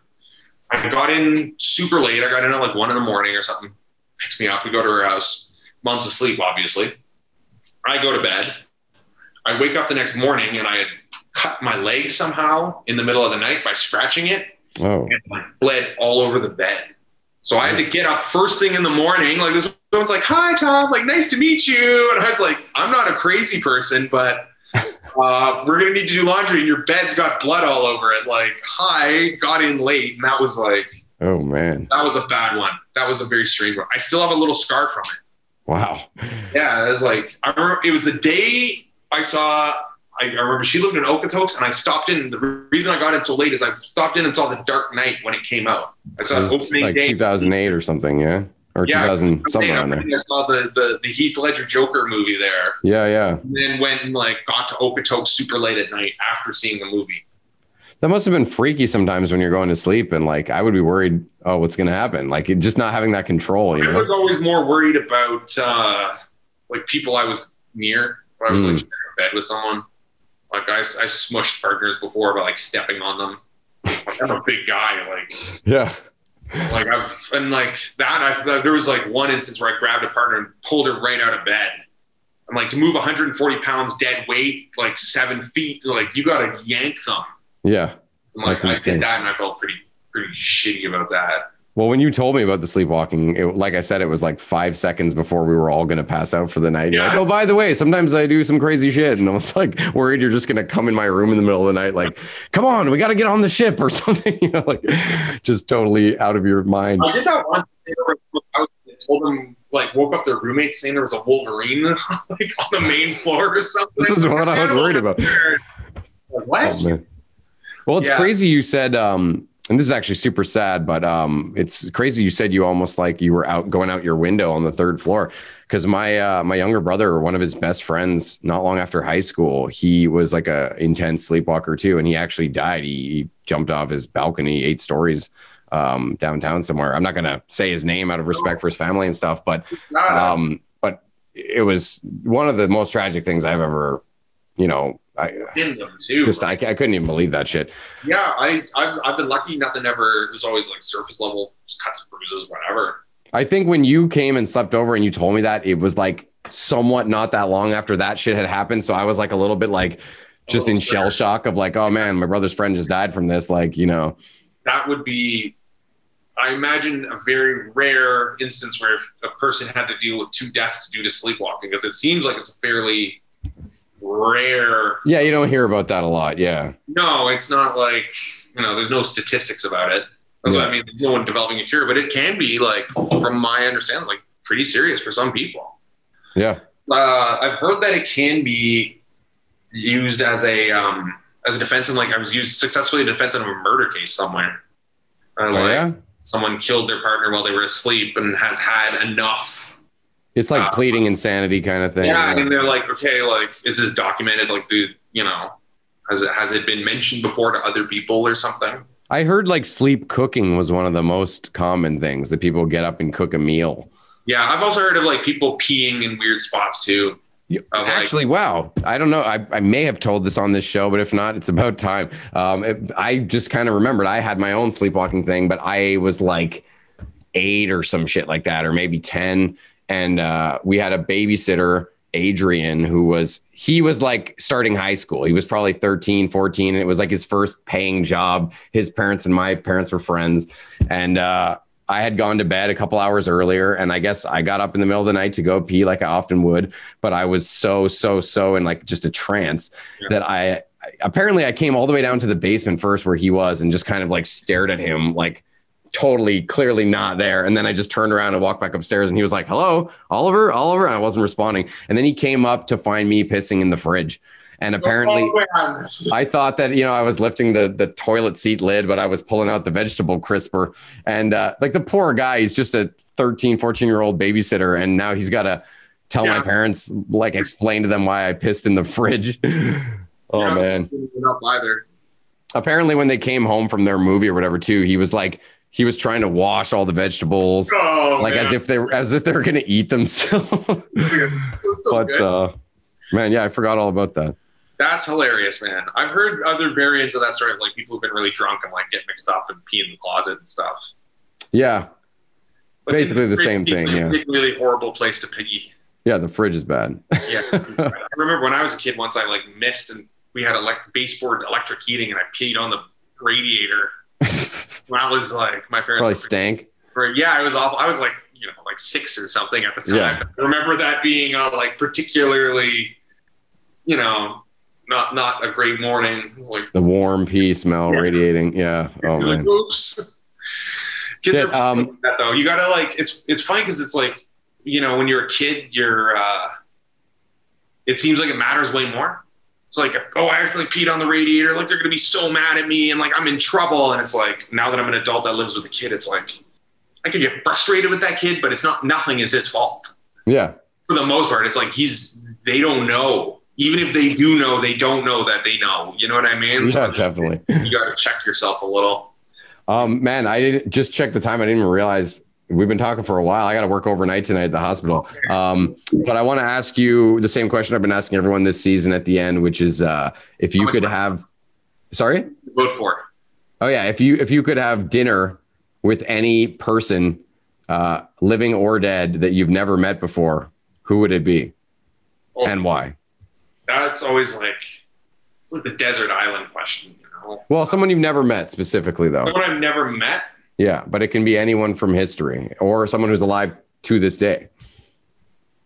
I think it'd be interesting to talk to like I would say someone who was like a con like one of the old school conquerors like Alexander or or something like that. But I don't know if I'd have any point of reference for the conversation. Could he even speak? Uh, did he speak English or did he speak Roman or something? he was speaking English, like I don't know. I'm not going to be able to understand him complaining about you know having to manage a legion of forty thousand men while marching on Rome or Yeah, something. not a lot of uh, relatability there. Yeah. I think um, maybe like Neil Armstrong. Honestly, it's like people who've gone to the moon, people who've gone to space, someone like that. That's pretty gnarly. I, I think someone like maybe maybe one of the guys who've been to the moon, like maybe Neil Armstrong, just because that's like you're the first and you're the only guy. Like th- there's no one else in history. Like what's that all about? Like what's Yeah. it look, look at the planet? Like I think that'd be. That's a super cool answer. I think so because it's like I'm just trying to think of like unique experiences that like I could talk to a musician or an artist, but there's a there's a lot of musicians and artists. Well, I think it's interesting that you picked someone who's still alive too, because a lot of people tend to just go instantly for someone that they just it's impossible for them to ever have dinner Yeah, with. You no, I. I talked to Neil Armstrong. I think That's he's cool. the first guy on the moon, right? Uh, yeah. I mean, he's the only guy who can say that. You know, Yeah, he took that first step. that's huge. Unless you believe, you know, all the the moon landing was faked and all that shit. Exactly. And now we're tying it back into the conspiracy stuff. Here we I'll go. tell you about that. Uh, I'm going to do research after this, and I'll let you know if it was real. I'll get back to you. Yeah, right on, man. Um, well, yeah, we'll do it again sometime. Sorry, I have to uh, bail at this point, No, but yeah, no, no. This was I gotta great. try and take a power nap before work, man. Okay. Right on. Thanks for sharing your time with me, man. Later.